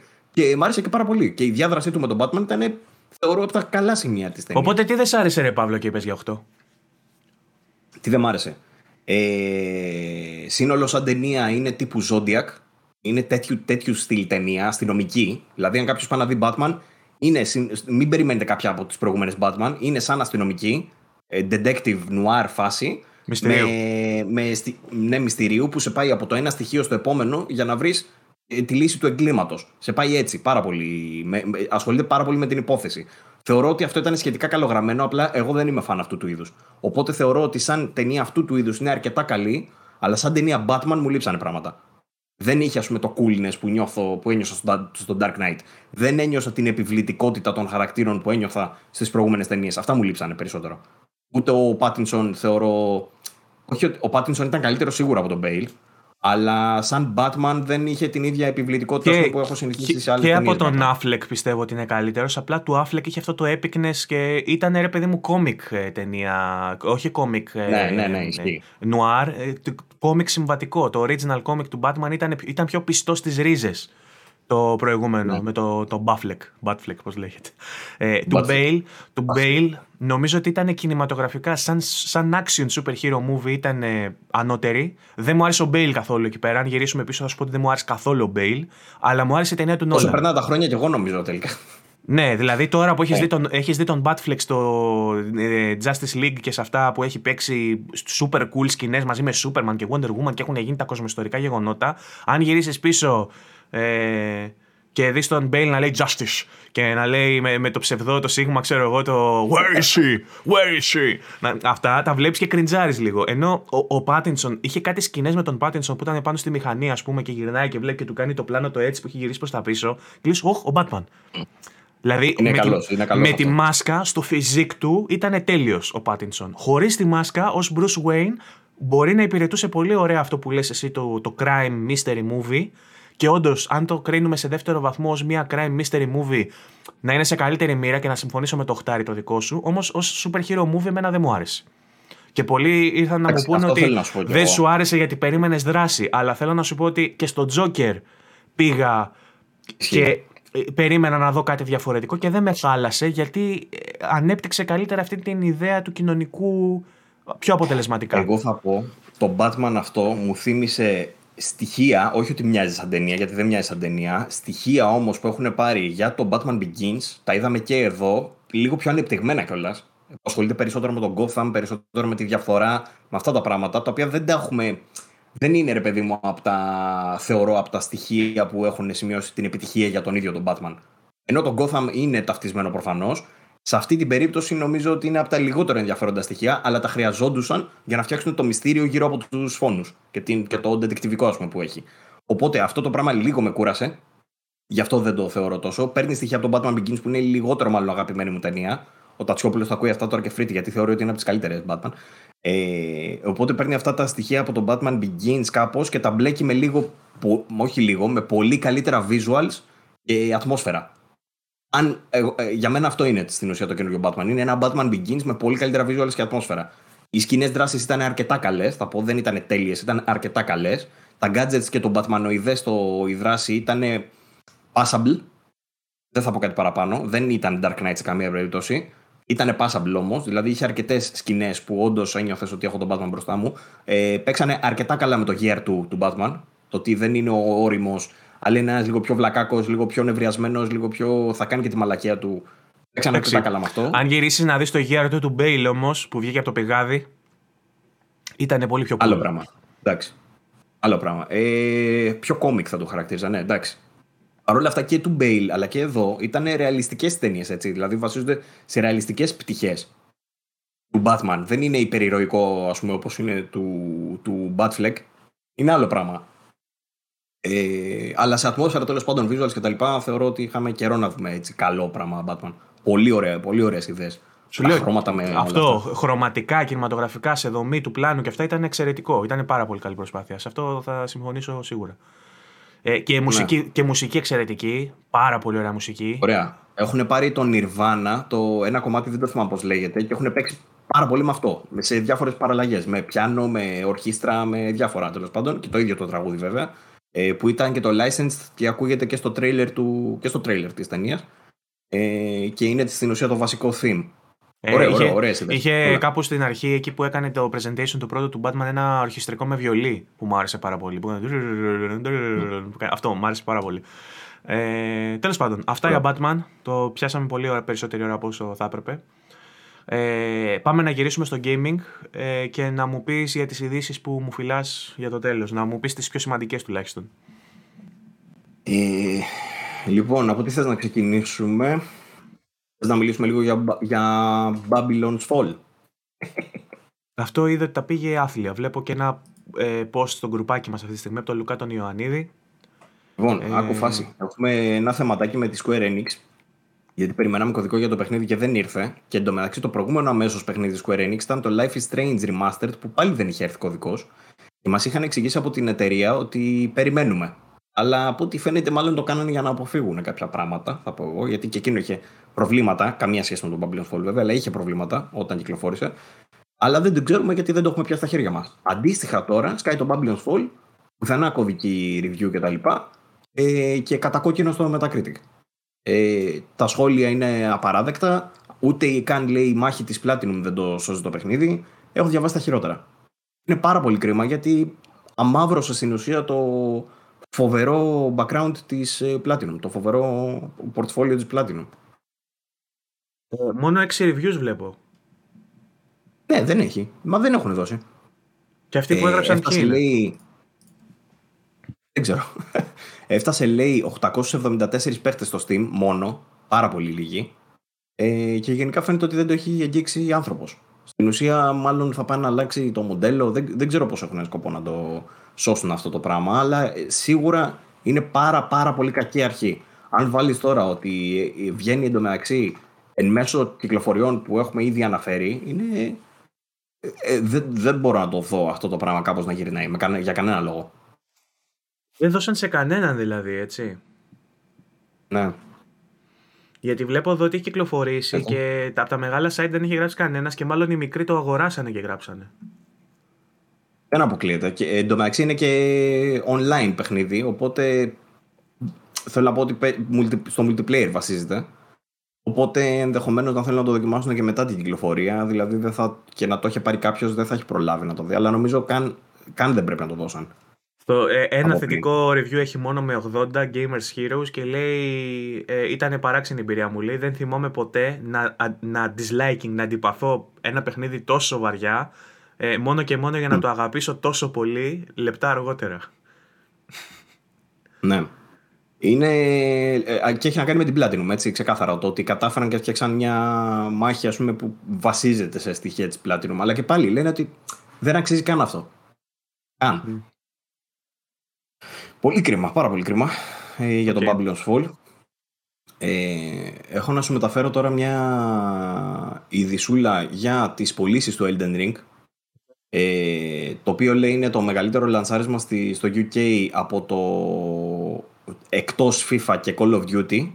Δηλαδή αν αφήσουμε τα FIFA και τα Call of Duty στην άκρη είναι το μεγαλύτερο λανσάρισμα στην Αγγλία μετά το Red Dead Redemption το 2 του 2018 ε, συγκεκριμένα λέει τα στοιχεία που έχουν ως τώρα είναι ότι έχει ξεπεράσει κατά 2,5 φορές ξαναλέμε για την αγορά της Αγγλίας αυτό έτσι όχι παγκοσμίως.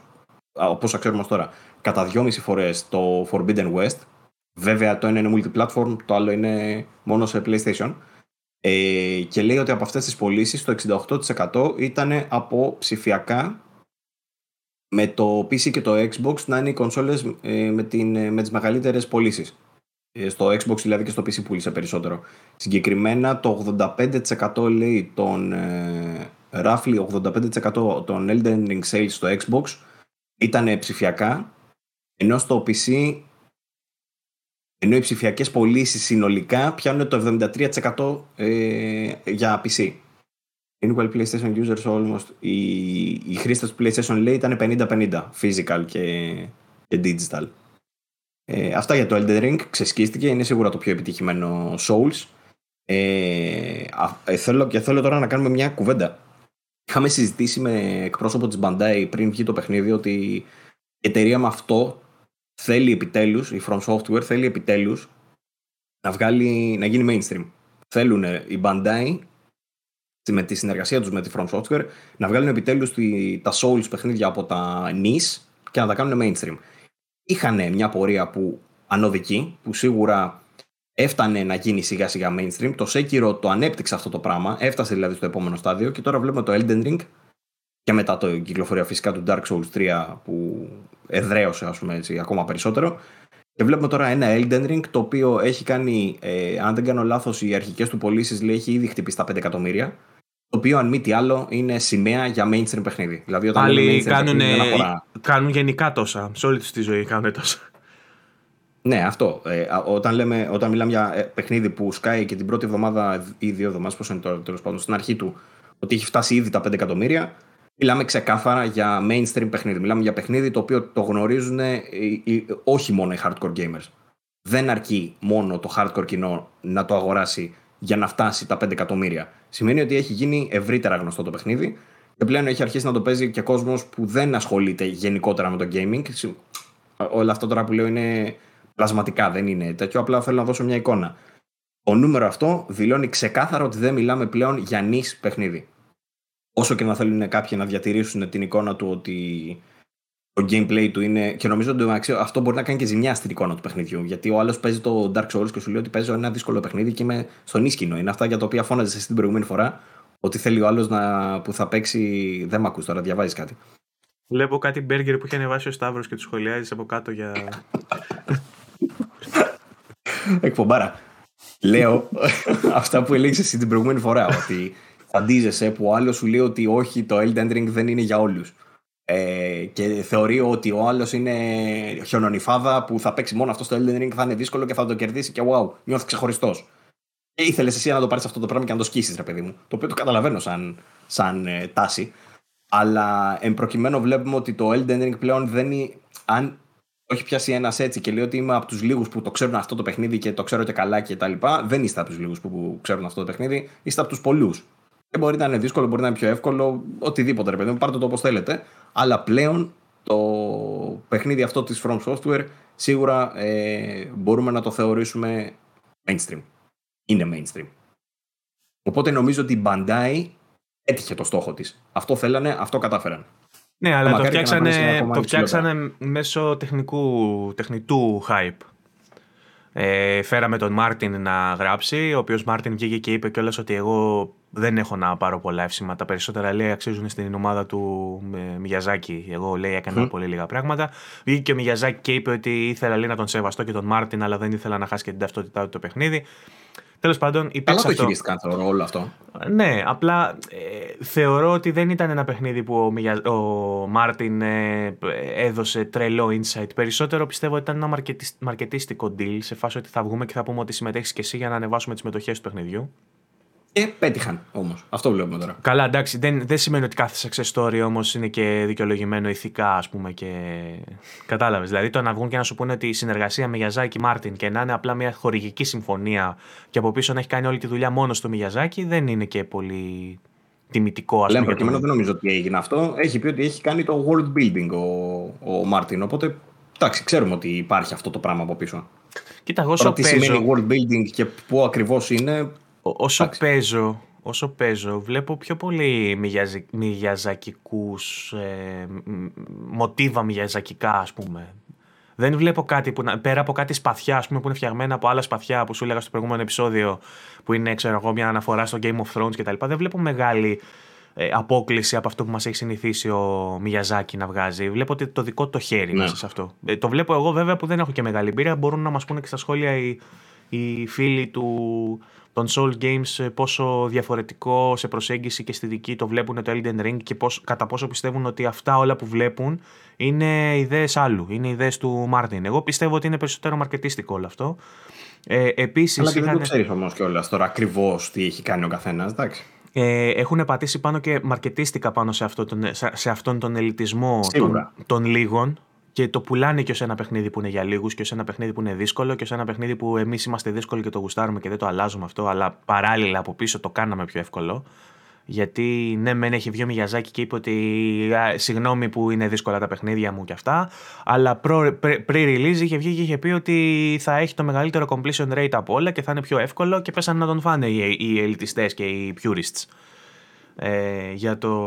Όχι ελιτιστές, purists. Οι ελιτιστές είναι σε άλλη ιστορία ε, ότι και καλά χάλασε την ταυτότητα του παιχνιδιού. Ε, μετά βγαίνει το παιχνίδι με προβλήματα, δεν αναφέρει κανείς τα προβλήματα, δεν ξέρω με ποιον τρόπο και πώς επικοινωνήθηκε από τους. Ε, σύμφωνα με το Digital Foundry, ας πούμε, τους είπαν ότι σας παρακαλούμε, μην βγάλετε ανάλυση γιατί θα το φτιάξουμε. Και δεν βγήκε κάποια ανάλυση η οποία θα μπορούσε να έχει προστατέψει πολλούς από το να αγοράσουν ένα παιχνίδι που είχε τεχνικά προβλήματα, τουλάχιστον στο PC. Εγώ, αν ήξερα ότι είχε τέτοια προβλήματα, θα περίμενα, δεν θα το αγόραζα. Ωραία και ενδεχομένως και στις κονσόλες, έστω με αυτά τα λίγα προβλήματα που έχει, αν γνώριζε ο κόσμος καλύτερα ότι έχει αυτά τα τεχνικά προβλήματα, να μην το αγόραζε κάποιος από τον κόσμο. Και δεν μιλάω πάλι για τους purists, οι οποίοι ζουν και αναπνέουν για ένα καινούριο Souls και από τη στιγμή που ανακοινώθηκε θα το παίζανε ακόμα και αν ήταν 10 φορές χειρότερο το παιχνίδι, απλά και μόνο επειδή έχουν καινούριο entry Souls.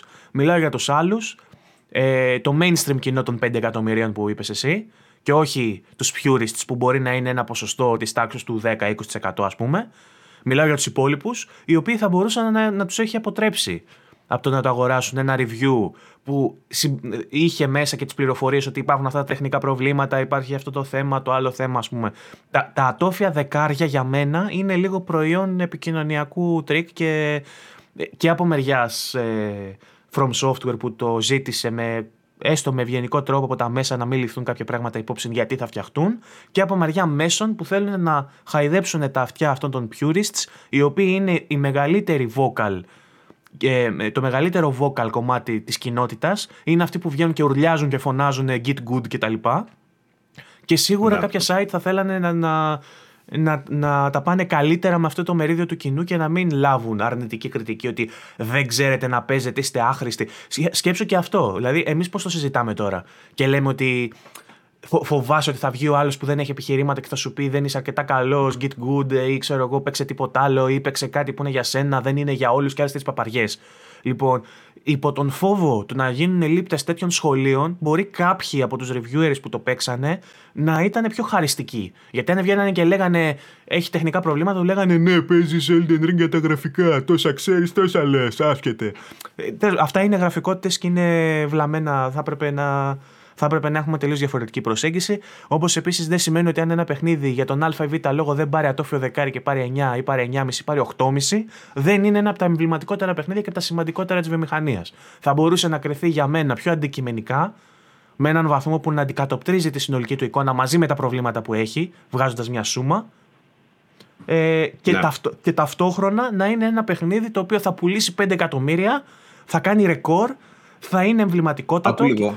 Ναι. Να στο βάλω λίγο σε άλλο perspective. Μόλις διαβάζω τώρα χτεσινή είδηση ότι σύμφωνα με στοιχεία λίγα από το Steam και το Steam Spy που ανανέωσε τα δεδομένα του, ε, στο Steam μόνο πλέον μέσα σε μία εβδομάδα έχει πουλήσει πάνω από 10 εκατομμύρια μόνο στο Steam. Που σημαίνει ότι έχουμε φτάσει τουλάχιστον 12-15 εκατομμύρια σύνολο.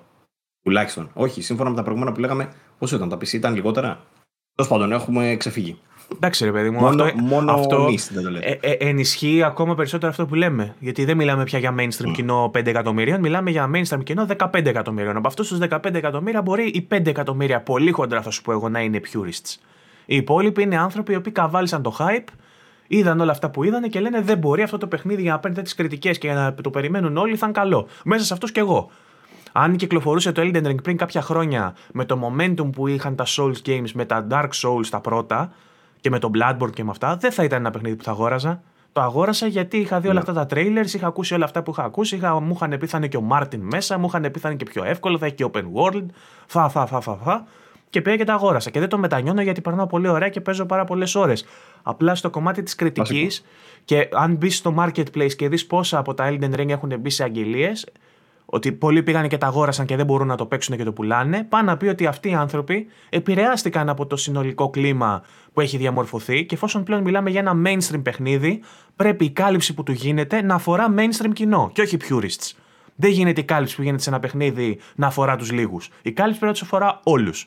Αν κάποιος θέλει μια κάλυψη εξειδικευμένη, συγγνώμη, μπορεί να μπει στον πάρα πολύ ωραίο συνάδελφο, και όχι, όχι απλά συνάδελφο, μας πατάει κάτω και μας κατουράει. Να μπει στον Vatividia, που είναι το καλύτερο κανάλι που υπάρχει στο YouTube με ανάλυση για Souls, να μπει και να τα μάθει από τον καλύτερο. Δεν χρειάζεται να μπαίνει σε mainstream μέσα για να ακούσει για το Elden Ring και να ακούει εξειδικευμένα κάτι που ακούει μόνο τον σκληροπυρηνικό φαν. Θα ακούσει κάτι που αφορά όλους. Πες μου. Άκου τώρα σύνδεση. Έκανα χτες τη σκέψη, μιας και συζητάμε όλα αυτά για το Elden Ring ε, και για το accessibility ας πούμε, που προσφέρει, αν είναι ο τίτλος niche ή αν είναι mainstream. Ε, και σκεφτόμουν το ίδιο πράγμα για τον Batman. Το Batman, έτσι όπως το δάμε από τα trailer, λέμε, όπα, είναι ένα έτσι, καλλιτεχνικό ας πούμε, δημιούργημα. Είναι έτσι, με, με βάρος στην καλλιτεχνική πλευρά. σω δούμε κάτι που θα θύμιζε indie παραγωγή ας πούμε, σε Batman. Σκεφτόμασταν διάφορα εμείς.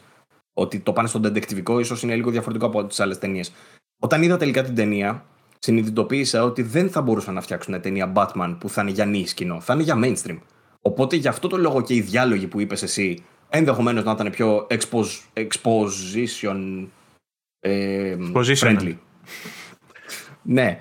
Ε, οπότε κά, κάπως έτσι νομίζω ότι κινούνται όταν έχουν να κάνουν ρε παιδί μου με τέτοια IPs. Το Elden Ring παρόλα αυτά για τον κόσμο τέλος που το πήρανε τώρα ε, νομίζω ότι ακόμα καλά κρατιέ, κρατάει τις λεπτομέρειες του νης gameplay, ακόμα και αν απευθύνεται σε μεγαλύτερο κοινό. Νομίζω ότι είναι από τα παιχνίδια που, σου, που δείχνει στη βιομηχανία ότι κοιτάξτε να δείτε αυτό που νομίζετε εσείς ότι είναι νης, τελικά δεν είναι νης. Το ζητάει περισσότερος κόσμος, οπότε είναι mainstream. Και ενδεχομένως να δείξει τον δρόμο και σε άλλους. Εγώ πιστεύω ότι, εγώ πιστεύω ότι είναι, είναι vice versa. Πιστεύω. Γιατί δεν είναι ότι προσπαθεί, προσπαθούν και πρέπει να κάνουν το mainstream κοινό να έρθει πιο κοντά στο νης. Θέλουν να. Νης το λες εσύ, εγώ τους λέω purists θέλουν να κάνουν και τους purists να έρθουν πιο κοντά στα standards του mainstream. Γιατί διαφορετικά θα, θα προσπαθούσαν να πείσουν με διαφορετικούς τρόπους το mainstream κοινό να παίξει πιο δύσκολα παιχνίδια και πιο hardcore παιχνίδια. Το ότι βάζουν αυτές ναι. τις, τις διευκολύνσεις και αλλάζουν το ύφος του παιχνιδιού για να προσεγγίσουν mainstream κοινό και ταυτόχρονα καταφέρνουν να πιάσουν κάποιο και, κάποιους και από το mainstream κοινό αλλά να διατηρήσουν και το ενδιαφέρον των πιο hardcore σημαίνει ότι το σωστό βήμα είναι να, να μετριάσεις αυτή τη hardcore σου. Όχι να την ενισχύσεις. Γιατί πολλοί θα σου έλεγαν, ναι, πουλάει γιατί όλα τα άλλα παιχνίδια είναι softcore και αυτό είναι hardcore, γι' αυτό πουλάει, άρα κάτι το πιο hardcore. Δεν το κάνουν πιο hardcore όμως, το κάνουν πιο softcore και γίνεται καλύτερο. Νομίζω ομολογουμένως και αυτό το αποδέχονται όλοι. Και οι hardcore και οι softcore παίχτες. Ότι είναι καλύτερο το Elden Ring από τα προηγούμενα. Ναι, ότι είναι καλύτερο ναι. παιχνίδι στην ολότητά του από τα προηγούμενα Souls. Και πώς έγινε καλύτερο, γινόμενο πιο softcore. Υποσυζήτηση θα έλεγα το τελευταίο τώρα αυτό που τι γνώμη μου, Τι γνώμη μου λέω. Εγώ πιστεύω ότι είναι καλύτερο γνωμούλα. παιχνίδι. Είναι, είναι γνωμούλα μου. Είναι καλύτερο παιχνίδι γιατί μαλάκωσε. Αν σκληρινέ, δεν θα ήταν καλύτερο παιχνίδι. Θα ήταν απλά καλύτερο fan service στους purists και στους σκληροπυρηνικούς που παίζουν σε όλες χρόνια. Μάλιστα. Λοιπόν, Αυτά. Ε, θα σου πω επίσης, σαν πληροφορία, ότι το Sifu ξεπέρασε επίση τα 1 εκατομμύριο πωλήσεις και θα πω μπράβο στα παιδιά γιατί του. αξίζει. Είναι φοβερό παιχνίδι. Ε, PC, PS4, PS5 έχει κυκλοφορήσει μόνο αυτό. Οπότε σημαντική η επιτυχία του. Για indie τίτλο τώρα είχαν κάνει το Absolver πριν, το οποίο το ξέρει αρκετός κόσμος, αλλά το Sifu από ό,τι φαίνεται ε, πάει πολύ καλά, ανεξάρτητα από το προηγούμενο παιχνίδι της εταιρείας. Ε, οπότε μπράβο σε αυτούς. Θα σου πετάξω τώρα σαν ε, τίτλο ακόμα το γεγονός ότι η Housemark ε, αναπτύσσει τον επόμενο τίτλο της, το οποίο δεν θα είναι το Returnal 2, αν περίμενε κάποιος. Ετοιμάζει λίγο ολοκένουργια IP. Ετοιμάζει καινούργια IP. Όποιος περίμενε Returnal 2 δυστυχώς θα απογοητευτεί. Δεν πειράζει όμως, εγώ θα πω, γιατί ό,τι και να βγάλει αυτή η εταιρεία έχει μαγικό χέρι. Το περιμένουμε πώς και πώς. Ε, Άσε που αυτό... το Returnal είναι ικανό να σε κρατήσει μέχρι και την μεθεπόμενη κυκλοφορία τους. Δεν χρειάζεται δηλαδή τόσο άμεσα να δεις sequel. Είναι ένα παιχνίδι που μπορείς να το παίζεις μέχρι τότε. Ε, και ναι. η Housemark ακριβώ. τώρα εγώ δεν θα άντεχα. Αυτό, ναι. Ε, δηλαδή παίζει να σου έχει εξαντλήσει τόσο πολύ τα ψυχικά σου αποθέματα που ένα sequel θα σου, ήταν, θα σου πέφτει πολύ βαρύ τώρα και σε σένα και στον καθένα. Αλλά ακριβώς επειδή πήγε από ένα Starship shooter, ας πούμε, ε, σε ένα first person shooter, ε, τέλος πάντων, σε shooter έμεινε, αλλά άλλαξε τελείως το ύφος της, θα ήταν ωραίο να τη δούμε και σε ένα ακόμα τελείως διαφορετικό παιχνίδι. Για φαντάσου ένα RPG από αυτήν την εταιρεία, ας πούμε, με, με τα shooting elements που έχει. Μακάρι, μακάρι. Ε, να σου κάνει ένα διαστημικό παιχνίδι τύπου Mass Effect για παράδειγμα που να έχει τα shooting στοιχεία που είχε το Returnal. Εξαιρετικό, θα το παίζα και εγώ αυτό. Μακάρι, μακάρι να τους δούμε σε είδος έτσι ας πούμε πιο, με, με υψηλότερο επίπεδο παραγωγής, ακόμα περισσότερο και από το Returnal. Μακάρι. Ναι, πήρανε, ε, πήρανε έτσι κι αλλιώς τώρα το βάπτισμα του πυρός, βγάλαν το Returnal, τους πίστεψε η Sony. Δεν νομίζω ότι υπάρχει λόγος να μην τους στηρίξει και με budget. Και ε, ε, ενδεχομένως και με κάποια ενίσχυση του στούντιο με δυναμικό, έτσι, με προσωπικό για να, ε, για να το υποστηρίξει. Θες να μου πεις καμιά είδηση; Δεν έχω κάποια άλλη. Τα, τα έχω κλείσει όλα γιατί έχουμε, κλείσει, και, έχουμε κλείσει και τον χρόνο μας που συνήθως πιάνουμε. Οπότε ναι. Θα σου πετάξω τότε το εξής, ότι βγήκε ένα παιχνίδι. Ε, μια πολύ ωραία ειδισούλα που έγινε δημοφιλής πάρα πολύ στο site μας. Έχει να κάνει με το. Ευχαριστούμε πάρα πολύ. Εντωμεταξύ, ξέχασα να το πω σε αυτό το επεισόδιο. Ευχαριστούμε πάρα πολύ για τη στήριξη στο site. Έχουμε εκτοξευθεί με το καινούριο το site. Προφανώς παίζει και ρόλο και το ίδιο το site, που πλέον δεν είναι χρέπη. Αλλά σας ευχαριστούμε πάρα πολύ γιατί μας στηρίζετε ενεργά. Ε, και βγάλαμε τέλος πάντων μια ειδησούλα η οποία είναι πάρα πολύ δημοφιλή στο site μας και έχει να κάνει με το βίντεο κλιπ του Californication των Red Hot Chili Peppers. Όποιος το θυμάται αυτό, είναι ένα βίντεο κλιπ στα 90s, αν θυμάμαι καλά, ή αρχές 2000, δεν θυμάμαι πότε βγήκε το Californication. Ε, και είχε μέσα κάποια έτσι γραφικά, ρε παιδί μου, πολύ. Πώς να το πω. Κάπως περίεργα γραφικά. Ήταν λίγο περί, περίεργη η φάση. Το ίδιο το βίντεο κλιπ είχε μέσα. Ε, και όλοι αναρωτιόντουσαν αν είναι από παιχνίδι ή αν είναι από κάτι άλλο. Δεν υπήρχε κάποιο παιχνίδι τότε, αλλά τώρα κάποιος το έβγαλε όντως σε παιχνίδι. Μπορεί κάποιος να το τσεκάρει, το έχουμε σε αρθράκι στο, στο site.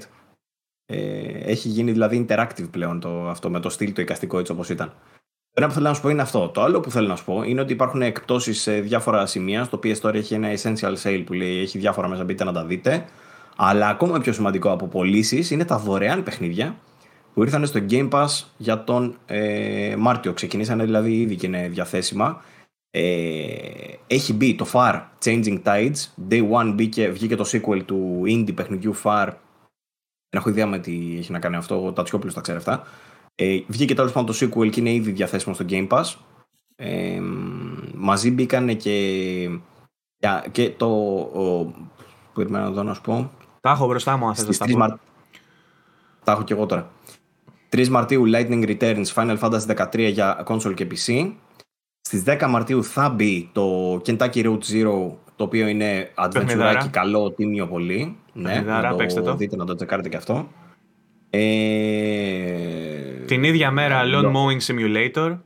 Και... Αυτό έχει μπει ήδη για Series και για PC. Τώρα μπαίνει για Xbox One που δεν υπήρχε. Αλλά το πιο σημαντικό. Το, το Guardians of the Galaxy 10 Μαρτίου. Ναι, ε, αυτό δεν περιμέναμε με τίποτα. Πολύ μεγάλη ε, ένταξη. Κάπου είχα διαβάσει κάποιο άρθρο ότι δεν πήγε τόσο καλά σε πωλήσεις όσο θα θέλανε. Πήγε καλά, αλλά όχι όσο ναι. περιμένανε και το αποδίδουν και στην αποτυχία του Avengers που πήρε μπάλα και το, και το Marvel's Guardians of the Galaxy.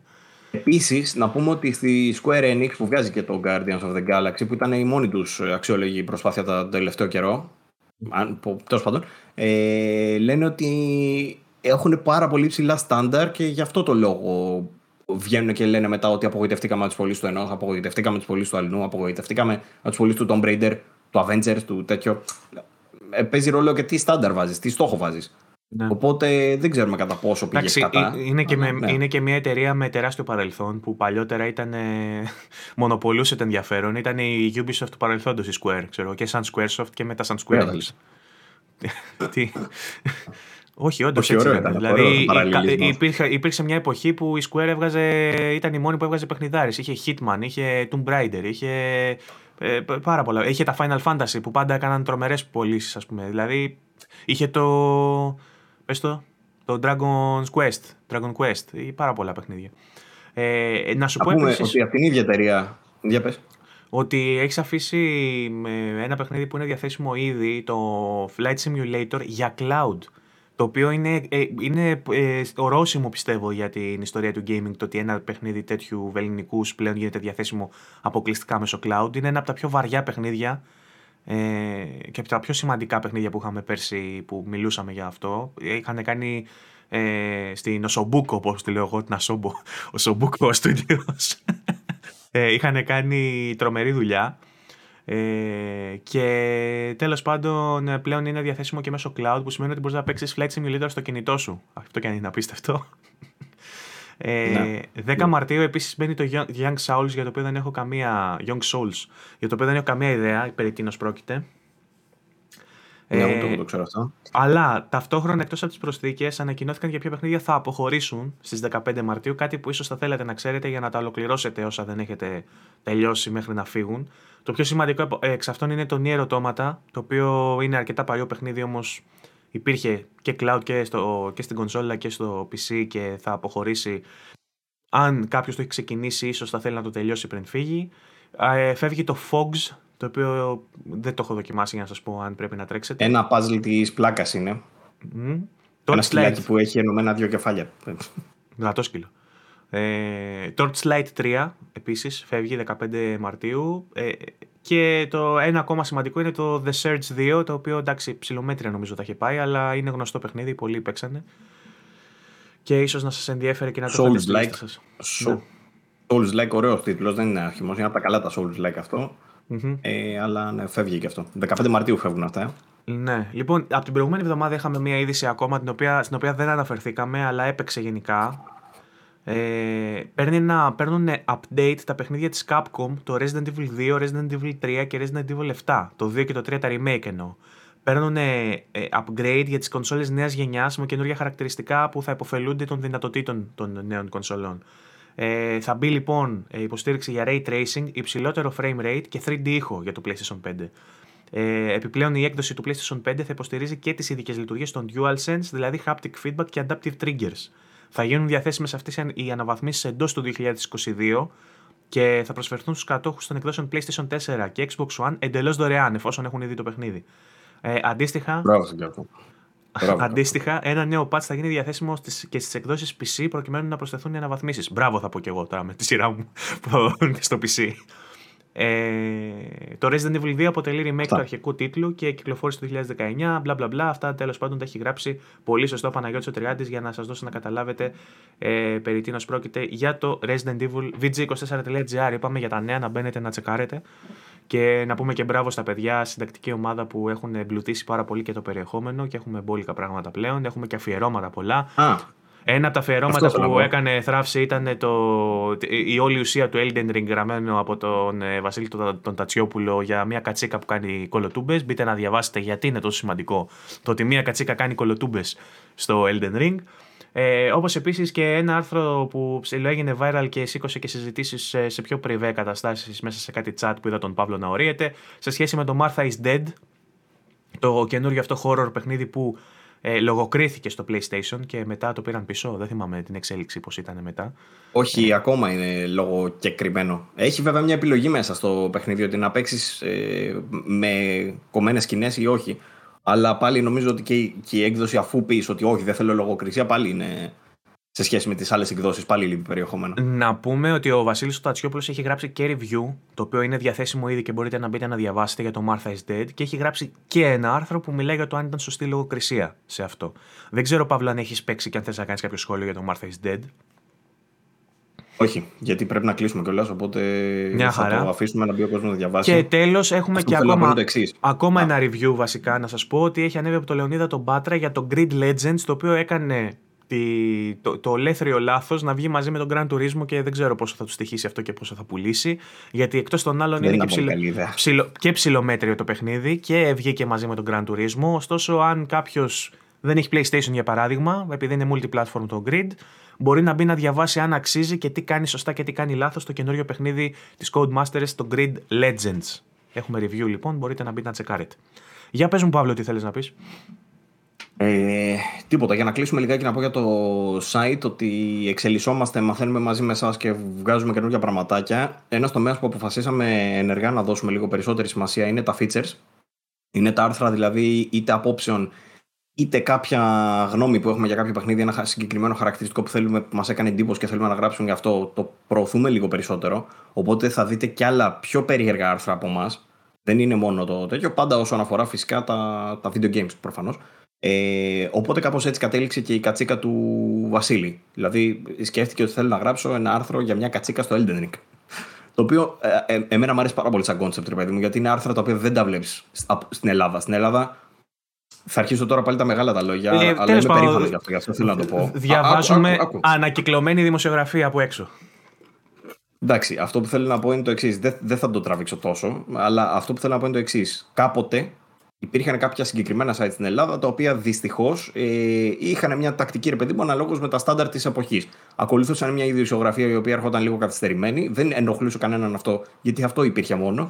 Εμφανίστηκαν νέα site στο χώρο, ένα από αυτά ήταν το VG24, παλιά λέμε τώρα, ε, όπου αρχίσαμε και λαμβάναμε ειδήσεις πιο γρήγορα. Βλέπαμε, διαβάζαμε forum δηλαδή για να πάρουμε την πληροφορία. Δεν περιμέναμε να βγει στο GameSpot ή στο Eurogamer για να την πάρουμε. Οπότε βγάζαμε την είδηση σχεδόν ταυτόχρονα με το GameSpot και το Eurogamer. Οπότε άρχισε να ανεβαίνει αυτό το επίπεδο. Θέλω να πιστεύω ότι παίξαμε ρόλο στο να σχηματιστεί αυτή η, η, ταχύ, η ταχύτητα στην ενημέρωση. Γιατί από κάποιο σημείο και μετά, ρε παιδί μου, άρχισε αυτό να γίνεται στάνταρ. Οπότε τώρα, ναι, όντως βγαίνουν και ειδήσεις που είναι ε, όταν βγαίνει, ας πούμε, στο GameSpot, θα τη δεις και στα ελληνικά τα site πλέον τα τελευταία χρόνια. Ε, ένα πράγμα όμως το οποίο ακόμα στα ελληνικά τα δεδομένα είναι πίσω είναι ότι δεν υπάρχει πρωτότυπη αρθρογραφία για τα video games. Αυτό το πράγμα θέλω να το αλλάξουμε. Και αυτό το πράγμα το έχουμε συζητήσει άπειρες φορές με την ε, συντακτική ομάδα και τι μπορούμε να κάνουμε και πώς μπορούμε να το κάνουμε, τι χρόνο θα μας τρώει, τι ιδέες να βάλουμε κτλ. Οπότε ε, αυτή τη στιγμή, αν έχουμε κάποια καλή ιδέα κτλ., θα το δείτε σε αρθρογραφία. Θυμίζει κάποιες στήλες από site του εξωτερικού, αλλά η αλήθεια είναι ότι περισσότερο μας χαροποιεί εμάς να γράφουμε για αυτά. Ο Τατσιόπουλος δηλαδή χαίρεται πολύ περισσότερο να γράφει τέτοια.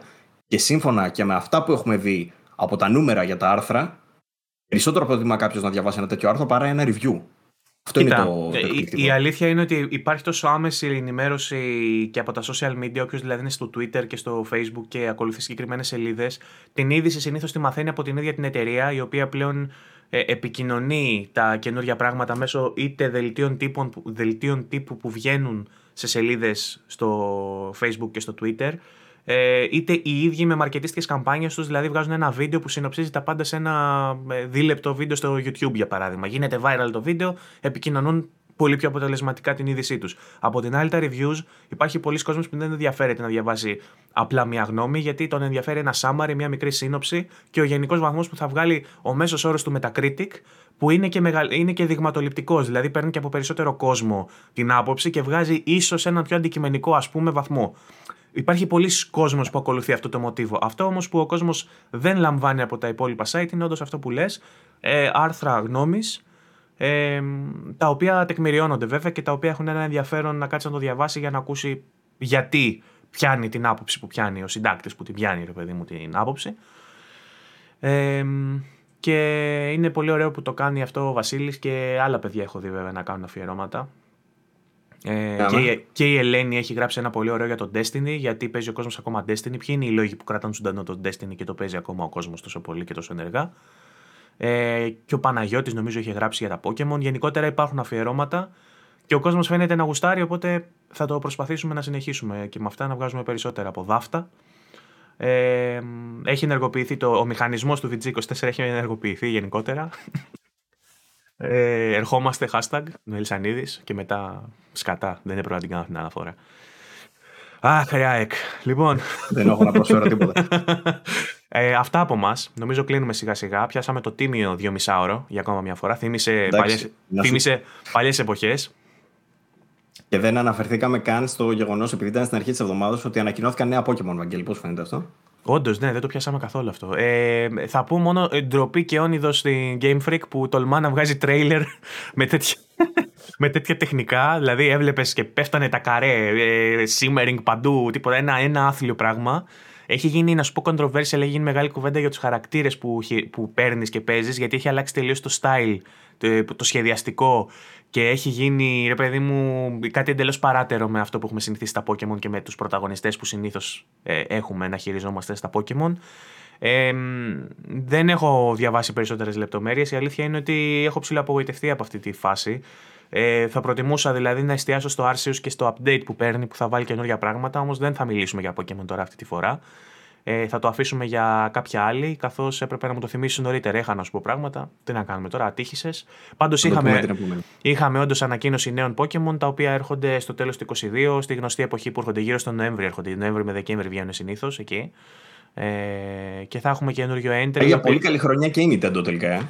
Ε, ναι, είδα, είδα, ένα line-up, είδα, είδα ένα line-up και έχει περίπου 10 παιχνίδια. Καλά, κακά παιχνίδια. Τώρα σας ενδιαφέρουν, δεν σας ενδιαφέρουν. Έχει τουλάχιστον 10 παιχνίδια. Δεν μπορούμε να πούμε το ίδιο για τη Microsoft, η οποία έχασε και το, Stalker, το Stalker λόγω της, ε, των εξελίξεων στην Ουκρανία.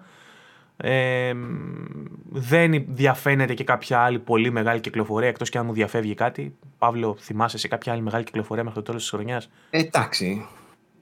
Βγάζει ένα μικρό παιχνιδάκι η Bethesda στο τέλος χρονιάς, αλλά εντάξει. Το Scorn φέτο θα το βγάλει. Ραβαγγίλη. Τι; Δηλαδή η Μαρτών. Ε, η Bethesda λέω καταρχήν. Δεν είπα. Δεν, λέω, δεν λέω για την Bethesda. Λέω το Scorn που, ήταν, που είχε φάει αναβολή. Θα βγει φέτος ή θα βγει του χρόνου. Ε, και αυτό μπορεί να βγει, αλλά το θέμα είναι ότι βγαίνει το Starfield. Το Starfield είναι αυτό που θα τα πάρει όλα μαζί του όταν βγει. Μάλλον, θα τα θα πάρει, λες. Δηλαδή θα, θα χάσει το Game of the Year, θα το χάσει από το Starfield. Το... Καλά. Game of the Year θα ρίξουμε πάρα πολύ γέλιο. Θα πρέπει να κάνουμε διπλέο βάρδιες στα podcast στο τέλος okay, χρονιάς. οπότε περίμενε. Η μεγάλη κυκλοφορία που περιμένουμε το Xbox είναι στο τέλος χρονιάς στο Starfield. Αυτό δεν έχουμε κάτι άλλο; Ναι. Τίποτα η μεγάλη της είναι αυτή. Τίποτα άλλο δυστυχώς. Το σκορ που λες, εντάξει, και μπορεί και κανένα άλλο τώρα που μας ξεφεύγει, αλλά ναι. Είμαι σίγουρος ότι κάτι θα μας ξεφεύγει και θα μπει ο Xbox. Ναι, αλλά το Crossfire X το ξεχάσατε. Όχι, το επόμενο Crossfire X, ξέρω εγώ που θα βγει.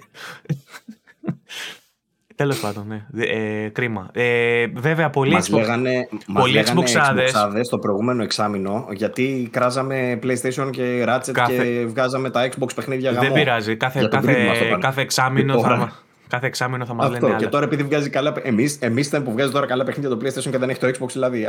Αλλάζει ανάλογα με ε, Λένε πολλοί βέβαια Xboxάδες που βλέπω στα Discord και σε αυτά ότι είναι ψηλοαπογοητευμένοι ή περιμένουν να δουν για να απογοητευτούν ή όχι τι θα γίνει με το Game Pass ε, τώρα στο άμεσο μέλλον, μιας και είναι ψηλοάδιο το καλεντάρι της Microsoft και περιμένουν να δουν μεγάλες προσθήκε στο Game Pass. Να δικαιολογήσει τέλος πάντων το Xbox ε, αυτή την σιγή που έχει σε κυκλοφορίες με προσθήκε στο Game Pass, να κάνει καλύτερη την υπηρεσία της. Θα δούμε. Ναι. Τέλος πάντων, πάντως άκρος ενδιαφέρον εξελίσσεται το 2022. Η Sony ήδη έχει κάνει μπάσιμο γερό. Την Nintendo την περιμένουμε με πολλές κυκλοφορίες. Θα επανέλθει σε αυτά που λέγαμε. Demo Kirby, αυτό ήθελα να πω. Βγήκε demo του Kirby, μπορείτε να πάτε να το τσεκάρετε. Δεν το έχω τσεκάρει ακόμα, θα το βάλω τώρα να το δω. Είδα ο φίλος ο Νίκος ο Κορμπέτης που έχει το Nintendo το πρωινό που έχει βάλει στο TikTok κάτι αποσπάσματα. Ενδιαφέρον φαίνεται, δεν το έχω δει ακόμα, θα το τσεκάρω. Τέλος πάντων, αυτά από εμάς κλείνουμε καθώς ξεπεράσαμε το 2,5 Ε, υπενθυμίζω VG24 Gaming Community στο Facebook να μπείτε να κάνετε join στη, στο community, στην ομάδα μας όπου συζητάμε και προκύπτουν προκύπτει και η θεματολογία αυτής της εκπομπής και εκεί έχουμε και την επικοινωνία μας. Εκτός του YouTube όπου μας βλέπετε και μπορείτε στα σχόλια να αφήνετε τα, τις ιδέες σας προ βελτίωση ή τα παράπονά σας, γιατί όλο και κάποιο θα έχετε με αυτά που λέμε εδώ πέρα. Για παράδειγμα, μπορείτε να μπείτε να βρείτε τον Παύλο που λέει ότι είναι για 7 το Breath of the Wild, ή εμένα που λέω ότι είναι υπερεκτιμημένο τον God of War, ή εμένα για χίλιους άλλους δύο λόγους. Εντάξει, υπάρχουν λόγοι που μπορείτε να βρείτε. Τα ακούμε όλα. Σε άλλα απαντάμε, άλλα τα δεχόμαστε έτσι πολύ με εγκάρδια, άλλα τα γράφουμε στα παπάρια μας γιατί είναι μαλακίες. Ευχαριστούμε, Βαγγέλη. Να είσαι καλά. ε, ναι. Σε κάθε περίπτωση μπορείτε να μας ακούτε και από το Spotify ε, και να μας ακούτε και σε όλες τις πλατφόρμες που εκπέμπει το Anchor όπως είναι ε, το Google Podcast, το Apple Podcast. Ε, γενικότερα υπάρχουν τρόποι να μας βρείτε. Θα τα δείτε όλα αυτά και στην περιγραφή του βιδέου και στα post που κάνουμε στα social media, όπου μπορείτε να μας ακολουθείτε και εκεί και στα προσωπικά μας και στο site. Είμαστε και στο Twitter, είμαστε και στο Instagram, όπου γουστάρετε μπείτε και κάντε follow. Αυτά από εμάς. Ε, ανανεώνουμε το ραντεβού μας για την επόμενη Δευτέρα, εφόσον μας το επιτρέψει ο Πούτιν. ε, οι εξελίξεις και όλα αυτά που γίνονται και δεν έχουμε κάποια άλλη μεγάλη καταστροφή και τα καταφέρουμε, θα είμαστε εδώ όπως πάντα Δευτέρα στις 10 ε, την επόμενη Καλή εβδομάδα. καθαρά Δευτέρα την έξι. Καλή καθαρά, Δευτέρα. Ναι, αυτό πρέπει να πούμε στην αρχή. Το πάμε στο τέλος. Τέλο έχει περάσει μέχρι να το δείτε. Ε, ελπίζουμε μέσα στη εβδομάδα να έχουμε και την επιστροφή του Game Storming. Εκεί στοχεύουμε να επιστρέψουμε από αυτή την Πέμπτη. Ε, μακάρι. Μέχρι την επόμενη εβδομάδα σας χαιρετούμε. Να προσέχετε. Φιλάκια. Γεια χαρά.